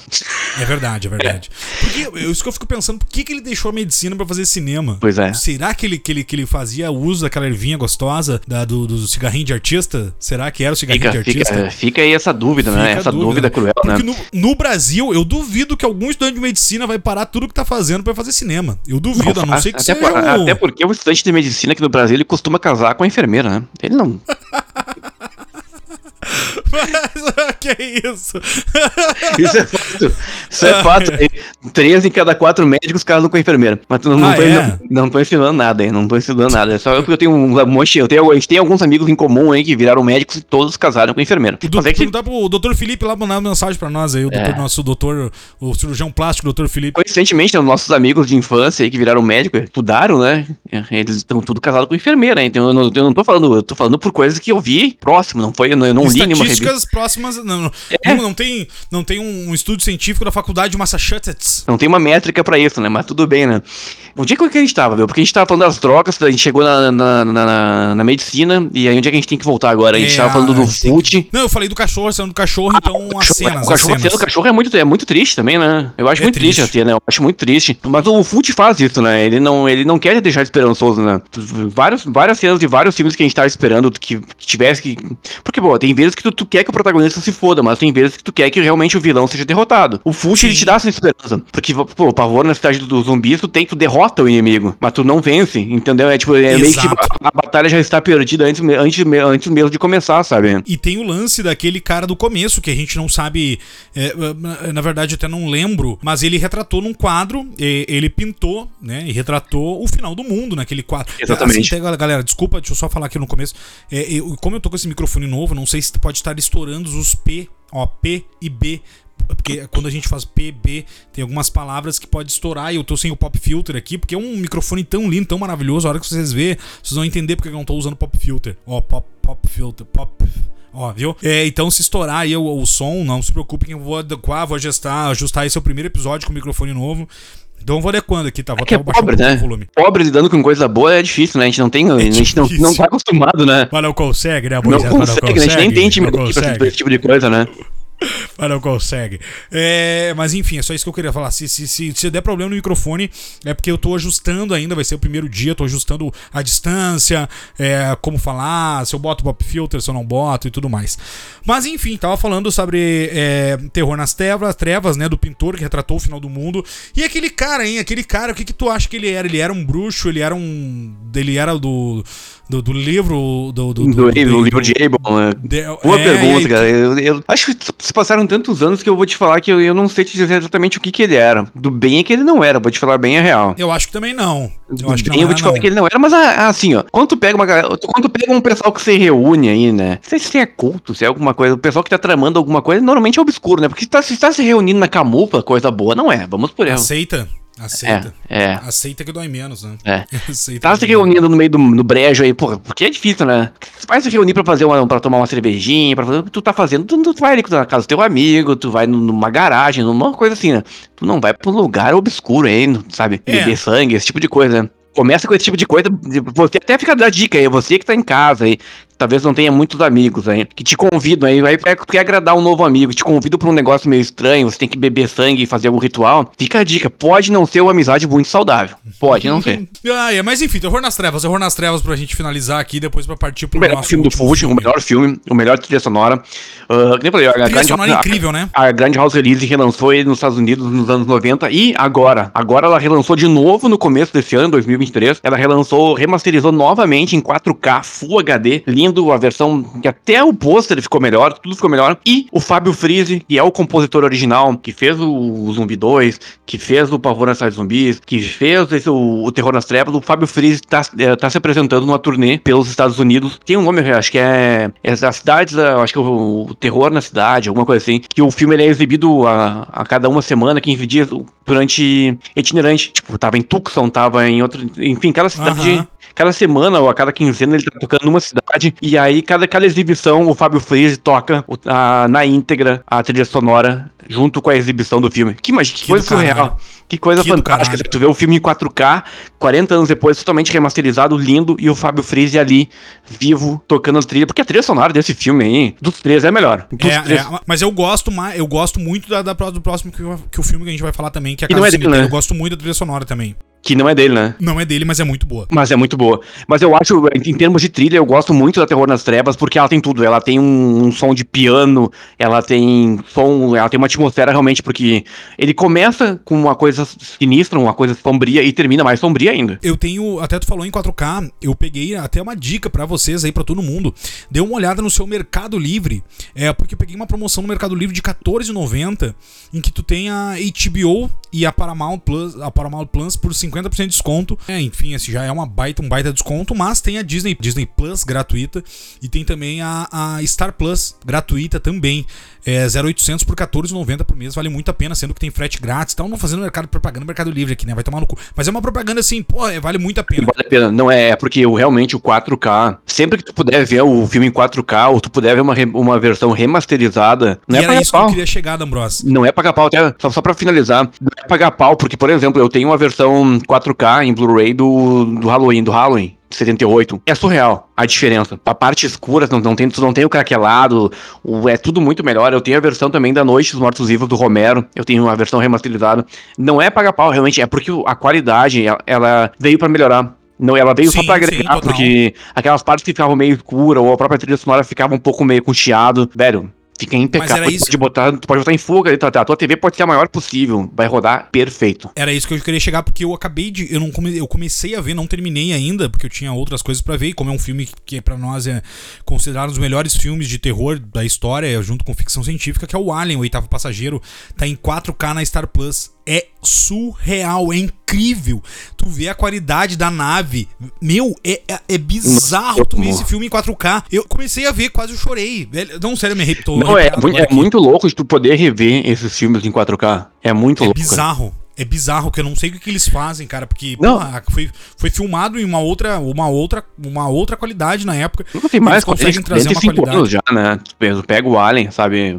Vai pra 45 Alien, anos. O oitavo passageiro em 4K tá absurdo na Star Plus, vale muito a pena rever. Eu comecei a ver, não terminei ainda, porque, né, porra, tem muita coisa para ver aqui, podcast, para página e novidade, mas vou continuar assistindo. Como eu já olhei milhares de vezes, eu vou dar pausando e vou olhando, vou pausando e vou olhando. Então dê uma olhada no seu Mercado Livre, se você não tem essa promoção, é R$14,90, é o nível 6 lá, se eu não tô enganado. Tu ganha a Star Plus, a Star Plus, a Disney Plus e tem 50% na Paramount. Na Paramount paga, sei lá, 9,00 reais por mês, nos 50%. Vale a pena, não, a... eu gosto do streaming do Paramount. E a HBO eu não fiz ainda, tu sabe que eu não fiz, eu só fiz a HBO pra ver o do The Last of Us.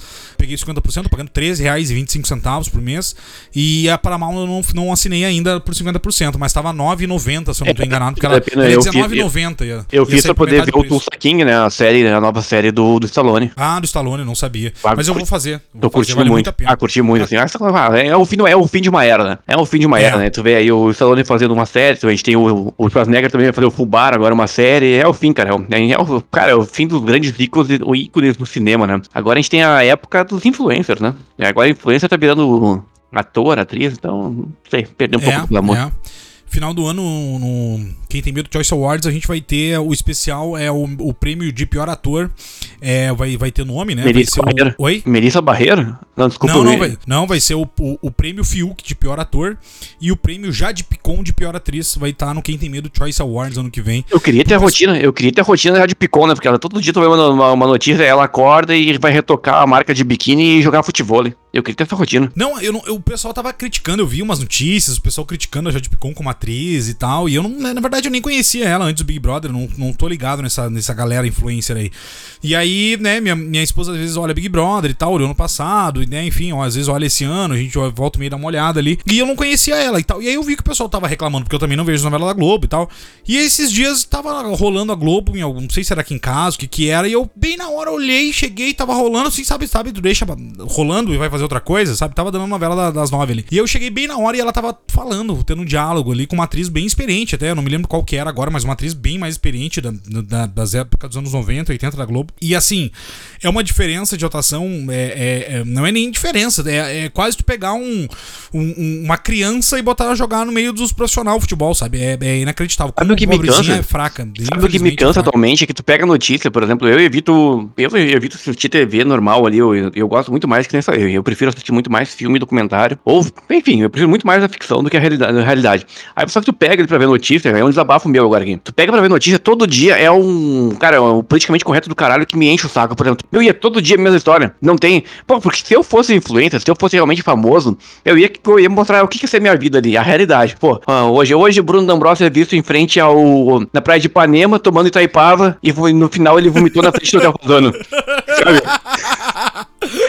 Isso é notícia seria? relevante. É porque Isso é notícia isso é notícia relevante. relevante. Essa é a realidade, porque eu, eu já fui na frente do hotel passando lá esperar o Ed Vedder aí na janela, metendo em Itaipava quando ele saiu pra fora do hotel, eu vomitei na primeira vez. Aí na, segunda, na segunda eu fiquei sóbrio e eu consegui apertar a mão dele. Mas isso é notícia relevante, porque é a vida. É a vida tu ir tomar, uma- tomar um porre, vomitar, é fazer amizade com o mendigo, é tirar foto de alguma, sei lá, foto aleatória. Não é todo dia a mesma rotina, porque parece que todo dia é a mesma coisa. Eu entendi- isso a gente usou um, um específico. Se a gente fosse citar outros 20, é, todo dia a notícia é mais ou menos igual. Não muda, sabe? Ou Nunca o fulano muda. arrumou treta com alguém porque falou a mesma coisa. Porra, velho. Nunca é, é, é influencer digital é pego cheirando cocaína no banheiro da balada. Nunca é, nunca é isso, né? Nunca É, isso. sabe, nunca. é. E, e isso daí, isso daí é notícia relevante, entendeu? Isso daí é, é a realidade, sabe? Tem que mostrar de vez em quando ali, ó. Ah, o, o Luiz Otávio vai à praia, sabe? E, e perde o celular. Foi, foi roubado. Não, e, bêbado, e caga no mar, caga no mar, vai à praia e caga no mar. É, sabe?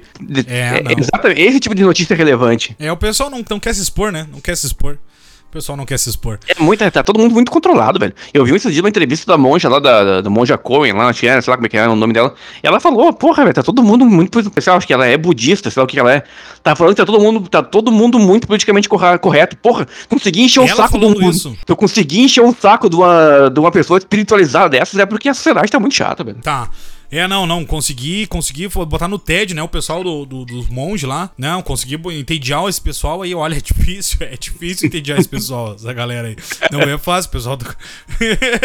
ai, ai. Vamos partir pra Mas, terceira enfim, parte, né? Pra, vamos, vamos finalizar, vamos chegar na, na casa do cemitério. O nome, o nome desse, o nome do, desse filme, ele também é a velha história, né? Todos esses filmes têm o mesmo problema, né? É nome italiano, é nome inglês, chegou no Brasil com um ou dois nomes, porque tinha isso, né? O filme era lançado uma vez no Brasil com nome, quando ele era relançado, eles simplesmente mudavam o nome, né? Porque, tipo, foda-se, vamos mudar o nome aí já era. Bom, a Casa do Cemitério, na verdade, ela é uma trama bem simples, é, tra- é a trama mais simples dos três filmes. E ela, ela gira em torno de uma série de assassinatos que ocorrem numa casa é, na Nova Inglaterra e que se passa. Essa casa tem um segredo é, escondido dentro das paredes e do porão. Desta casa, principalmente do porão, né? Da, da- da- dessa casa. Enfim, ela, ela, ela não tem tanto a ver, como eu falei, com a história do livro. Ela foge um pouco da história dos três, né? Apesar de estar conectada, mas ela foge um pouco da história, principalmente por causa do livro e tudo mais. Então ela não tem essa conexão. E, mas sim, tem um- um- uma casa que é a ca- casa do cemitério, porque essa casa ficava em um- na volta de um, um cemitério. na- na- Durante um na- cemitério ao redor da casa, que, que, que cenário aconchegante, né? Exatamente, né? E não, e não bastasse ter, ter, túmulos ao redor do cemitério, tinha uma lápide dentro da casa. O que é mais louco ainda. Dentro da casa, que aí é do grande doutor, grande vilão do filme. O Friedstein. Friedstein. O Fry, Freudstein, Freudstein. Mas, velho, eu, eu, eu incomodei minha namorada essa semana porque eu, eu tava reassistindo esse filme só pro zoeira. E aí ela tava tentando estudar e eu narrando o filme. Não bastasse eu assistir a Casa do Cemitério, eu tava narrando frame a frame, né? Com o Dr. Friedstein ali. E aí chegou Ela um ponto que eu mandou. vi que ela se irritou, mas uma hora eu vi que ela até mandou um vídeo meu ali, que Mandou eu tava um resmungando falando sobre o filme ali, porque até hoje eu me empolgo, porque no, chega o final do filme e eu fico torcendo ali, na verdade, pro, pro Dr. Friedstein matar as pessoas, realmente acabar com o filme de uma vez, né? E, não, e, e, assim,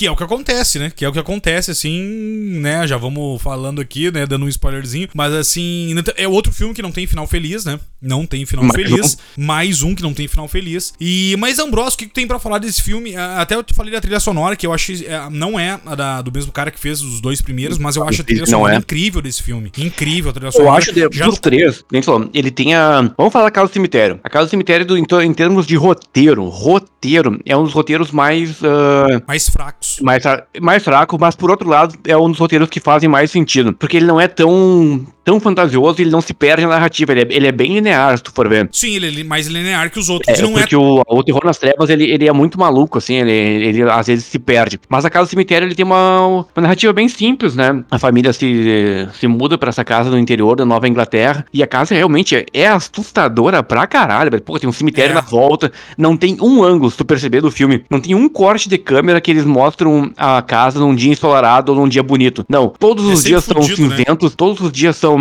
parece inverno, e toda, toda vez tem a, ou as árvores na frente ou tem o enquadramento de uma lápide, né? Totalmente Sim. mórbido, é, é totalmente pra baixo esse filme. Em termos de, do elenco, a única ali, a, a Catriona McCall, né, ela fez os três filmes até, eu não falei no começo, né, ela fez o Pavor, ela fez o Terror nas Trevas e ela Isso. voltou pra fazer o A Casa do Cemitério, é, com a atriz principal. Esse filme é interessante, sabe por quê? O, o eu falei, eu vou repetir novamente o que eu falei, o Fulci era, era fã de Lovecraft, fã de Edgar Allan Poe e fã do, do Henry James. O Henry James, ele tem um livro que se chama Volta do Parafuso, eu já falei, que ele é bem perturbador, e ele, ele conta histórias de dois órfãos, que a, a governanta cuida deles, e a, a casa, uh, eles vivem numa casa que tem uma, umas questões de assombração e tudo mais. A Casa do Cemitério é muito, muito, muito parecida com a Volta do Parafuso, se não fosse a influência de Lovecraft. Porque pode ver, o filme ele, ele constrói o filme de uma maneira que, às vezes, tu fica pensando, ele constrói o horror, não é horror cósmico, mas o, nem tudo no Lovecraft, obviamente, era, era horror cósmico. Mas ele cria uma atmosfera muito sombria, muito nebulosa, que às vezes tu acha o quê? Que a, que a babá, por exemplo, que a babá pode ser a vilã, tu fica em dúvida. Eu também, é, tu, eu pensei Tu fica isso, em dúvida, tu fica pensando, pô, será que a gente, quem, quem é o assassino no filme? É uma entidade ou é a babá? Um destaque que vale a pena falar aqui, a babá, que é a Ana Pieroni. Não sei se você ligou quem é essa atriz. A Ana Ótimo, Pieroni. Ótima atriz. Maravilhosa. A Ana Pieroni, ela fez o Tenebre, mas para mim o ponto alto, o ponto alto da carreira do, da Ana Pieroni é uma cena que ela não fala. é a cena do gato, é a cena do gato do inferno, que dá um super, um super close nela no auditório, ela segurando um gato, aquela cena é linda. Pô, o Argento sabia trabalhar cor, tra sabia trabalhar close, e ela fez, ela fez o Tenebre e fez o, o Inferno do Argento, e ela tá nesse filme. Até nesse filme, o A Casa do Cemitério é um, é um dos filmes que ela tem um pouco mais de fala, porque normalmente ela fez poucos filmes. E normalmente, sim, sim. E normalmente ela não fala muito nos filmes, né? Então nesse filme tu tem essa, essa ponte, por exemplo, tu tem o, o mito, né, do, do Dr. Freudstein, ou Freudstein, né? Uma mistura de Freud, uma é, mistura de Freud com Frankenstein, né? Stein, é, Baita sacada, né? Já fica uma, sacada Muito né? genial, né? E aí tu tem, tu tem essa mistura de monstro aí que tu não sabe realmente se é ele o vilão ou se por acaso é a babá, porque a babá não fala muito, né? E, e aí tu tem, um, tem o, personagem, o personagem principal que fica trocando uns olhares ali, tipo, secando a coitada da babá, né? E a, não, e a personagem ali, a, a esposa do ator principal ali que tu falou, a esposa, ela até fala, pô, tento conversar com ela, ela não, te, não consigo tirar nenhuma palavra dela, não sei se ela não gosta de mim, o que que é. não, e às vezes tu fica pensando se ela realmente tá viva, né? Ou se a babá ela é uma entidade, né? Sim, sim, exato. Foi a primeira coisa, porque tem um negócio do manequim, e o manequim é, é ela, né? O, o manequim do. Manequim é, é ela na forma e rosto, exatamente como ela. Tu fica, tu fica pensando como se não fosse uma premonição ou se ela fosse um fantasma, né? Exatamente. E sabe o que me veio à mente? Aquela, aquela empregada doméstica do American Horror Story no, na primeira temporada. Exatamente. Que o, o marido vê ela, ela, ela mais nova, vê uma, uma, uma mulher bonita tudo mais, e a mulher vê uma senhora velha, idosa. e... né? Então pode ser que pode vir até uma inspiração do American Horror Story nessa, nessa empregada doméstica deste filme aqui do, do Lúcio Fulci.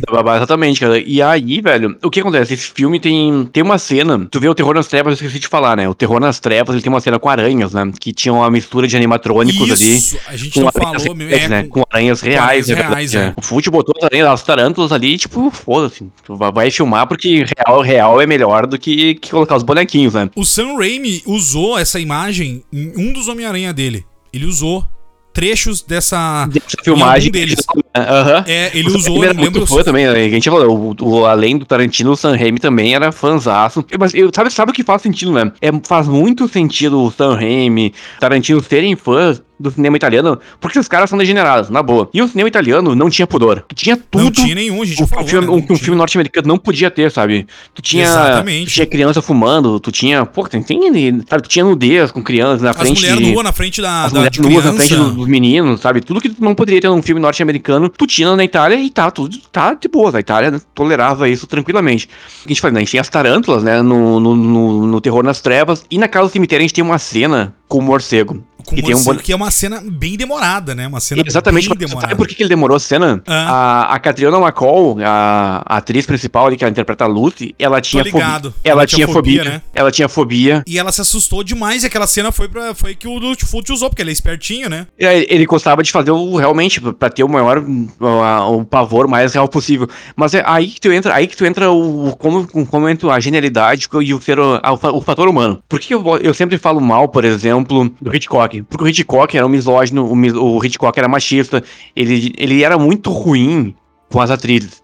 Sim. Sabe? Inclusive, existe um filme sobre isso que mostra o quanto o Hitchcock era um pau no cu realmente. Sim, ele é um... Não é com o Anthony Hawkins? O... É, que aí é, né? mostra, né? que mostra realmente. Que não parece, não parece Anthony Hawkins, né? A maquiagem é tão bem feita. Sim, cara, e a esposa, a, Ellen Mirren também, ela, ela faz a esposa do, do Hitchcock, que meio que passa pano, né? Sim, Me, passa, Meio passa. que passa pano. E eu não gosto do Hitchcock justamente por isso, por, pelo fator humano dele, que ele era um desprezível. Já o Fult tem inúmeros relatos de atrizes que trabalharam com ele e falavam, não, tem essa cena aqui, ele, ele usou o morcego, que a atriz não gostava, mas ele chegava junto assim, não, olha, é só uma cena, sabe, a gente vai gravar e acabou. E ele ficava, sabe, ele ficava ali de boas como fator humano, ele ficava tipo, não, olha, isso aqui é, é cinema, sabe, faz no teu tempo aí, vamos gravar. E tem outro, tem várias outras cenas, tem algumas, eu não vou lembrar se é o, não vou lembrar, tem um, tem um outro filme que a atriz demorou cinco dias pra gravar uma cena e era muito apavorante. Ele ficava falando, não, olha, vamos gravar o que der nesse dia, se, se, não, se não conseguir, a gente começa amanhã de novo. E aí ele demorou cinco dias justamente pra atriz se aclimatar com a cena. Ao contrário do Hitchcock no Pássaros, por exemplo, que ele gravou 40 e poucas horas ali, a, a parte dos pássaros, pra fazer uma cena de dois minutos, né? Ele meio que, ele, que a atriz foi mordida por, sabe, ela ficou cheia de marcas, ela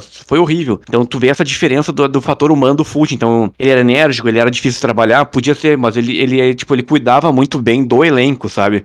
Então essa, Sim, cena, sim. essa cena teve um morcego, mas Ser ele não, não humano, mostrou. verdade, né? É, um ser humano, ele não mostrou ali, tipo, ah, eu vou te terrorizar com isso. Ele chegava junto, não, olha, é uma, isso aqui é cinema, vamos gravar, quando a gente terminar, a gente passa pra próxima cena. Mas ele Mas usava mesmo realmente- assim, ela- ela- mesmo sendo ali, ela, ela se assustou e ele usou as, as, as imagens e tudo mais dela apavorada com o morcego. apavorada, porque ela- realmente ela tinha fobia do morcego. Eu, É, cara, é o equivalente. Eu, porra, velho, eu não gosto de barata, velho. Eu vou, eu vou falar isso aqui. Eu não gosto de barata. Tu não gosta, né? Tu não eu não gosta, reajo né? bem a barata, porque a gente foi acampar oito milhares de vezes. A gente já passou por cobra, por todo tipo de bicho no meio do caminho, eu tô de boa. Barata, eu acho que eu tenho trauma com criança, enfim, eu acordei uma vez com uma barata na minha cara, enfim. E aí, velho, a gente tem.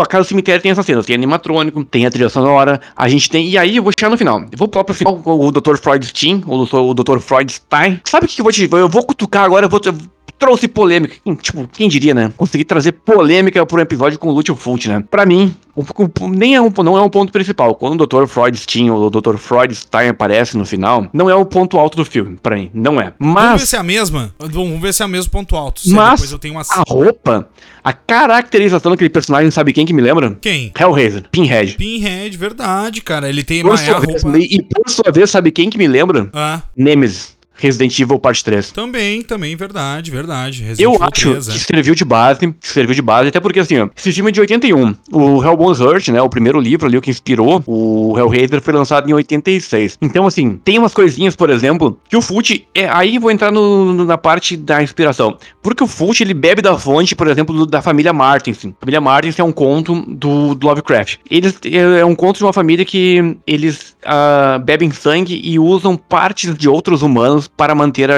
a vitalidade. O Dr. Que é Stein, o- também faz isso, né? ele está vivo há cento e poucos anos porque ele usa sangue e partes de outros corpos. Quem faz isso? Isso. Hellraiser. Então, assim, o Fult não pode não foi original? Eu acho que não, porque o Lovecraft já fez. E eu acho que talvez o Lovecraft tivesse ter bebido de alguma outra fonte. Então, tu tem o Lovecraft que criou a família Martinson, o Fult fez o Dr. Freudstein, tu tem Hellraiser, e aí tem toda, toda a criação do mundo dos cenobitas, e tu tem o Nemesis, que, que lembra muito um cenobita, velho. Você lembra, com certeza. Com certeza. É, A inspiração, da inspiração, a referência, uma coisa foi levando a outra, sabe? Eu, pra mim, eu não sei o que aconteceu. Ontem eu tava. Eu, eu olhei esse filme ontem de novo, antes da gente começar a gravar, antes da gente gravar, um dia antes. E eu tava olhando esse filme de boa e tal. Eu falei, quer saber de uma coisa? Filme tá. Eu vou, vou dar um pause aqui. E eu tava sem beber, olhando de boa, né? Pra fazer aquela análise gostosa, né? Sem interferências alcoólicas e nada mais. E eu falei, quer saber? Eu vou pegar uma cachaçinha de, de gengibre com canela e, e mel. Aí vou aquela gostosa que eu tenho aqui, né? Aí peguei e comecei a tomar. Aí comecei a tomar e a cena, é, revendo essa cena, não sei se bateu forte o tambor, o que que foi naquela, naquela hora, mas a cena da fita cassete em que ele, o, o, o pesquisador vai colocar a fita cassete pra escutar o morador antigo da casa Falando. é, é, O relato. fazendo uma gravação e contando o relato dele com a casa e tudo mais, e vai aparecendo umas cenas. Cara, aquela cena ali é incrível, com o relato do o relato dele em fita cassete e aparecendo as cenas. Eu achei aquela construção Como- incrível. Como o Fult usava, né, o Terror nas Trevas, a- o começo, por exemplo, ele tem um relato de 50 anos antes, que é a narrativa do, do culto ali tal, da seita. Aqui, Isso. no- na Casa do Cemitério, a gente tem uma, uma narrativa por fita, né? Ele voltando no tempo novamente pra ter um, um relato sonoro ali do que tava acontecendo na casa, né? Porque é aquela, aquela velha história, né? Um filme, de, por exemplo, tu pega um filme de terror preto e branco, ele te dava muito mais medo pelo que tu não via, né? É o Nosferatu. Isso. Aquela, aquela coisa do escuro. Tu pega filmes que, que a galera tá se baseando em relatos, pô, ele tá, ele tá escutando uma fita, sabe? E tu entra na. Tu meio que se transfere pra aquele mundo, né? Porra, né? Tu, ele fica pensando, pô, eu tô, eu tô, eu tô nessa casa com a minha mulher e com meu filho. E esse cara já falava sobre esse problema muito tempo atrás. Tipo, o, o bicho vai pegar, sabe? O, tem a, a, nessa cena dessa fita, tem uma, umas cenas da, da casa, que é uma que vai caindo sangue a, no caixão uh, do Dr. Freudstein. Freud, sim, sim. O, o Freudstein, enfim, Freudstein, Freudstein, Freudstein, enfim. E, e aí tem uma cruz no meio da, da, da do meio do caixão. Poeirada, aquele né? sangue vai caindo e vai fazendo a voltinha da cruz. Vai fazendo, vai fazendo... cruz. Que cena é, incrível, velho. Não, né? Até quando ele não, até quando o Fult não podia mais, que ele já tava tipo todo estourado, fudido, ele continuava cutucando, né? É incrível, né? Sabe que esse filme, por incrível que pareça, esse filme é o mais leve, né? É um dos que ele pegou mais leve realmente. Ele teve apenas seis míseros segundos de corte, que foi na cena em que a corretora morre, porque ela é perfurada, né? Ela perfura ela no abdômen no pescoço. Sabe qual cena Isso. foi cortada desse filme? Uhum. Ela finalizava furando o olho dela. Ah, ele cortou essa cena. Ah, bom. É, incrível, né? Tinha que ter o olho, né? Inclusive tem olho, né? Na verdade, o, como ele não pode mostrar os olhos do Dr. Freudstein ou do Dr. Freudstein, a parte do porão aparece os olhos do monstro, né? Isso Só aparece. Olhos, aparece. Né? Ele, ele trabalhava olho, muito né? bem. Curiosamente, Luiz, o A Casa do Cemitério, que tem um roteiro fraco e simplista e por não ter tanto gore, ele foi um dos filmes dessa época que foram. que teve o melhor aproveitamento e foi onde ele conseguiu fazer um troquinho, viu? Foi onde o Fute ah, é? conseguiu. É? é? ele conseguiu fazer grana com esse filme justamente por pegar um pouco mais leve. Tu vê, né? Sabe uma outra curiosidade do Fult? Muita gente na época começou a falar que, ah, porque tinha criança no filme e ele não trabalhava com criança. O Fult não trabalhava com criança. E aí algumas, pe algumas pessoas, uh, eu vou chamar, não gostavam no filme daqui a pouquinho. Ele, ah, tá. ele, exatamente, ele não gostava. E aí umas pessoas falaram para ele que, não, isso daí tu tá com o menino aí, lembra lá o Danny Boyle lá, o menino do Iluminado. Ele ficou. Aham, o cabelinho, até. Ele ficou puto. Ele falou assim, ó, que ele não gostava, ele falou, o Kubrick pra mim, ele, ele fez outros filmes geniais, ele fez 2001, Odisseia no Espaço, mas o Iluminado não me deu medo nenhum. E aí as, as pessoas compararam, né, foi aí que começou a comparação, ah, mas é porque tem ali uma casa, tem as crianças, cogitaram que ele se inspirou no, no, no, Stephen King, ele falou negativo. A minha inspiração vem do Henry James. Ele deixou na... Porque ele, ele, era seco, né, nas entrevistas, tipo, ele não era um, ele não era um diretor que o público, que os críticos gostassem, não, os críticos uh -huh, massacravam, uh -huh. e ele não, ele não tentava ser simpático também com a crítica. E ele falou: a minha inspiração foi do Henry James com a volta do parafuso. E aí ele contextualizou lá pros críticos que não sabiam quem era o Henry James. E aí ele, tipo, vai ler isso aqui. Aí foi bem, ele foi bem estúpido. E aí, sabe, que aí deu uma. uma o pessoal da, da Europa realmente gostou mais. E o filme, e o filme foi bem. O filme foi bem recebido na, na Inglaterra, o A Casa do Cemitério. E ele conseguiu fazer um troquinho. O fato das crianças, agora tu vai entender o porquê. Quando o filme acaba, não tem final feliz. A gente já fica esse alerta, não mas tem, assim, é, o, alerta, o alerta é pra Lúcio Fult. Você tá nos ouvindo, não espere final feliz. Não espere nenhum filme. Não espere. Quando o filme acaba, tem uma frase, não sei se tu percebe. A casa do cemitério sim, tem uma frase. Sim. Nunca saberemos. Das crianças, né? Nunca saberemos se as crianças são monstros ou se os ou monstros, os monstros são crianças. São crianças. Isso foi por causa que ele passou muito trabalho em gravar o filme dele com as crianças. Ele era muito enérgico e ele era muito gritão. E disse que ele, ele teve trabalho de, de, gravar as cenas com, a, com as criancinhas. E é aí, nem no, a quando, Xuxa. quando chegou no final, ele, ele botou assim: eu vou botar uma frase aqui, tipo, de desabafo. Cara, a, a, a, mas assim, não é fácil, né? Não é fácil. E, e, e terror, né? E um terrorzão fudido, né? Bota no YouTube Xuxa Verde. Xuxa Verde no YouTube. E aí você vai ver a paciência da Xuxa com as crianças. Aí tem um, o meme do Senta lá, Cláudia. Tem o. o aí tem uma, uma cartinha que ela lê assim. Ah, oi, oi, Xuxa, aqui é a fulana. Nossa, meu sonho é ir pra Disney. Aí ela olha pra câmera assim, dá um close nela assim, é, e de quem não é, né? é muito E de quem não é, né? Aí o Dengo do Senta lá, Cláudia, que é clássico, né? Aí tá a Cláudia na volta dela, senta lá, Cláudia, senta lá, senta lá, Cláudia. Tem vários. Vai lá, sai daqui, vaza, Cláudia. Tem o do Rápido Ricardo. O Rápido Ricardo virou um meme até aqui em casa, né?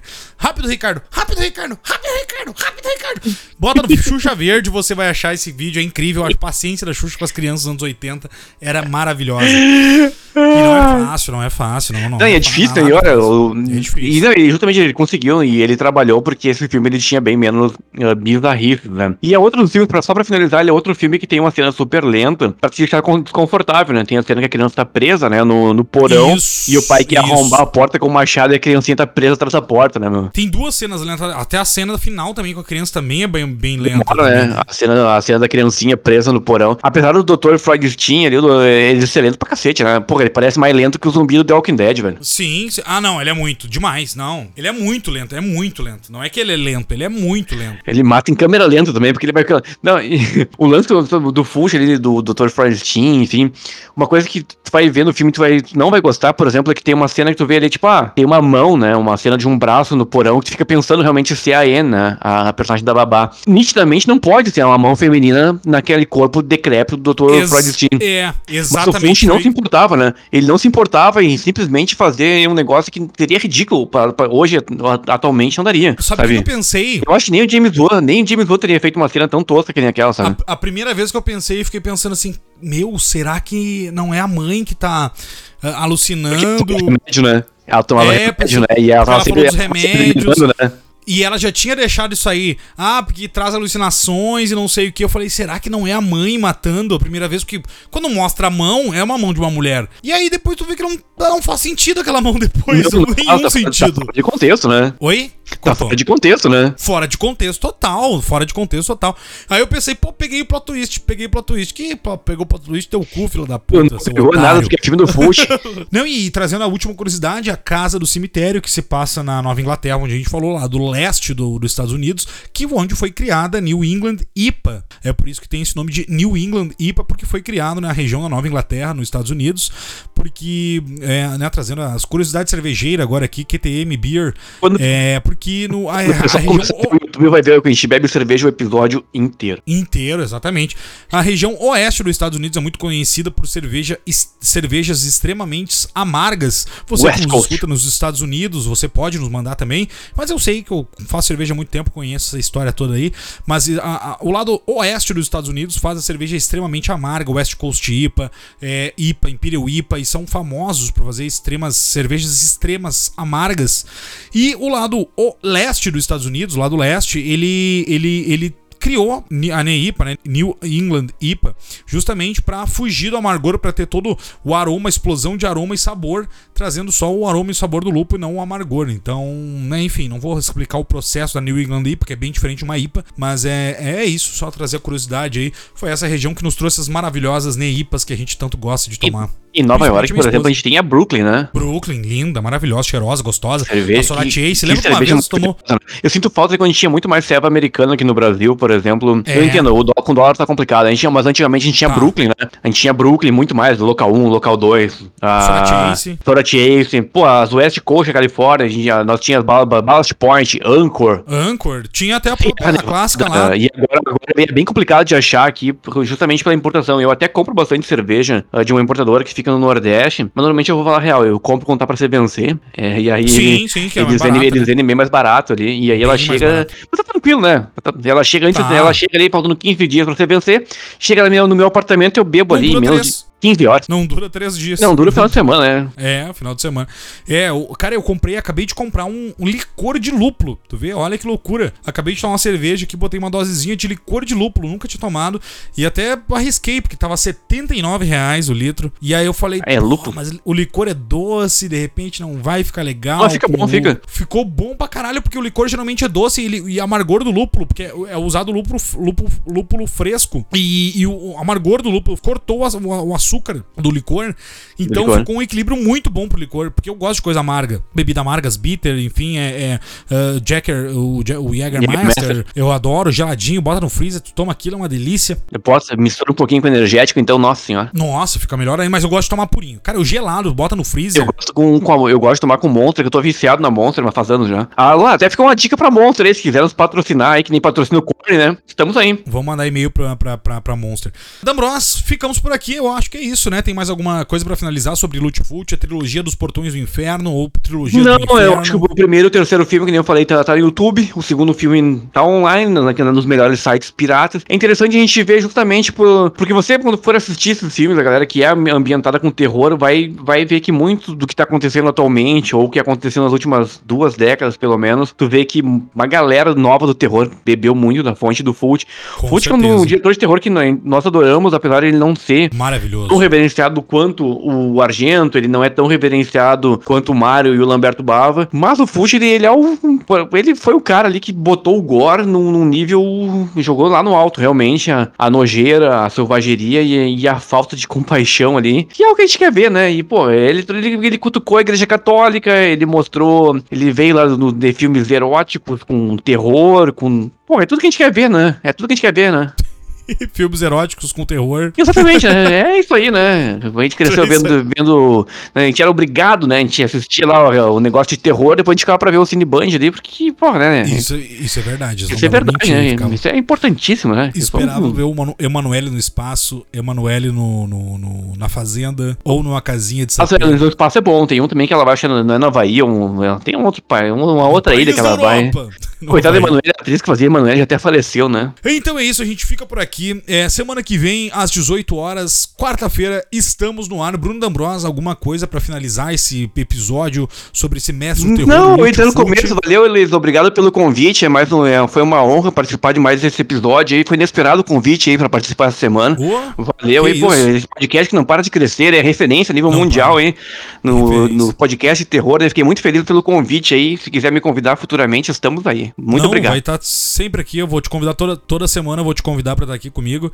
E quando não te convidar, pode saber que nunca mais tu vai estar aqui. É, eu vou ter É. que participar mesmo assim sem convite, né, porque tu já botou o cronograma ali, eu meio que tenho que participar, enfim, eu já rescindi o Exatamente. contrato uma vez e não foi com dinheiro, né, Não foi bem foi doloroso. dinheiro. Aí por isso que tu resolveu voltar. Eu voltei, E é. aí e, e o contrato dizia, se resolvesse voltar, tinha que fazer de novo, pagar com a mesma forma. É, era dinheiro ou bolo e dinheiro não tinha. Mas é isso, ficamos por aqui. Semana que vem estamos novamente no ar, quarta-feira, 18 horas. Nos siga na sua rede social preferida, quem tem medo, arroba quem tem medo de, tanto faz. Instagram, TikTok, Twitter, enfim, a sua plataforma de áudio preferida, seja ela qual for. E se for Spotify, nos dê 5 estrelas, pelo amor de Deus. E veja também o nosso apoia-se, apoia-se, apoia.se barra QTM podcast, ou se não, aqui no link da bio, né? No, na- no link da bio lá no Instagram, ou também no link aqui embaixo, no, no- na descrição do episódio também tá. Dê uma olhada, nos ajude, nos apoie, que a gente precisa da ajuda de vocês para fazer esse podcast crescer cada vez e cada vez mais. E também a gente lançou semana passada o QTM Shots, o QTM Shotzinho, né? O shotzinho de tequila, o shotzinho de whisky, aquele cowboy gostoso que toma de whisky do cão engarrafado, o melhor amigo do homem, né? Que é o whisky, o shotzinho, shots. Então lançamos o QTM Shots, que é, foi lançado semana passada, segunda-feira passada a gente lançou, que vai ser uma válvula de escape pra gente falar às vezes de coisas diferentes. A gente vai revisitar vários filmes de terror também, não vai ser só coisas diferentes, obviamente, mas a gente trouxe na semana passada os jogos mais difíceis, de mais difíceis de SNES que a gente já jogou de Super Nintendo. Então dê uma olhada lá se você gos- gosta dessa nostalgia, jogava SNES também, escute, porque a gente não fez uma divulgação muito grande também. É, eu não tive tempo de fazer no Instagram, a gente falou aqui que ia lançar, mas enfim, é, colocamos lá. Então, se você não escutou ainda QTM Shots da semana passada, escute, que tá bem legal. São episódios que a gente vai tentar manter de 30, 35 minutos no máximo, e olha lá, no máximo 30 minutos. E a gente vai trazer ou um filme, ou um jogo, ou algum tema específico, e é um bem legal nesse tema curtinho. Toda segunda-feira, a cada 15 dias, vai estar no ar. Então a gente lançou semana passada, essa semana agora a gente não vai ter, mas semana que vem a gente vai ter com um tema bizarríssimo e acho que vai ser legal. Acho que será legal. Já vou dar spoiler aqui, spoiler não, já vou dizer, vai ser perturbador. Perturbador, olha aí. Eu acho, eu vou, vou- já vou dizer agora. É o, acho que do- dos assuntos do- dos últimos dois meses, a gente tá em março, né? Provavelmente é, é uma, uma das coisas que aconteceu, eu não vou dizer do que se trata, mas é um dos mais bizarros e perturbadores do começo desse ano, hein? Eu arrisco dizer que é, com certeza. Essa fera aí, galera, mais do que nunca, meu. então é isso, ficamos por aqui. Valeus, falou. É isso. Falou aí. Até semana que vem.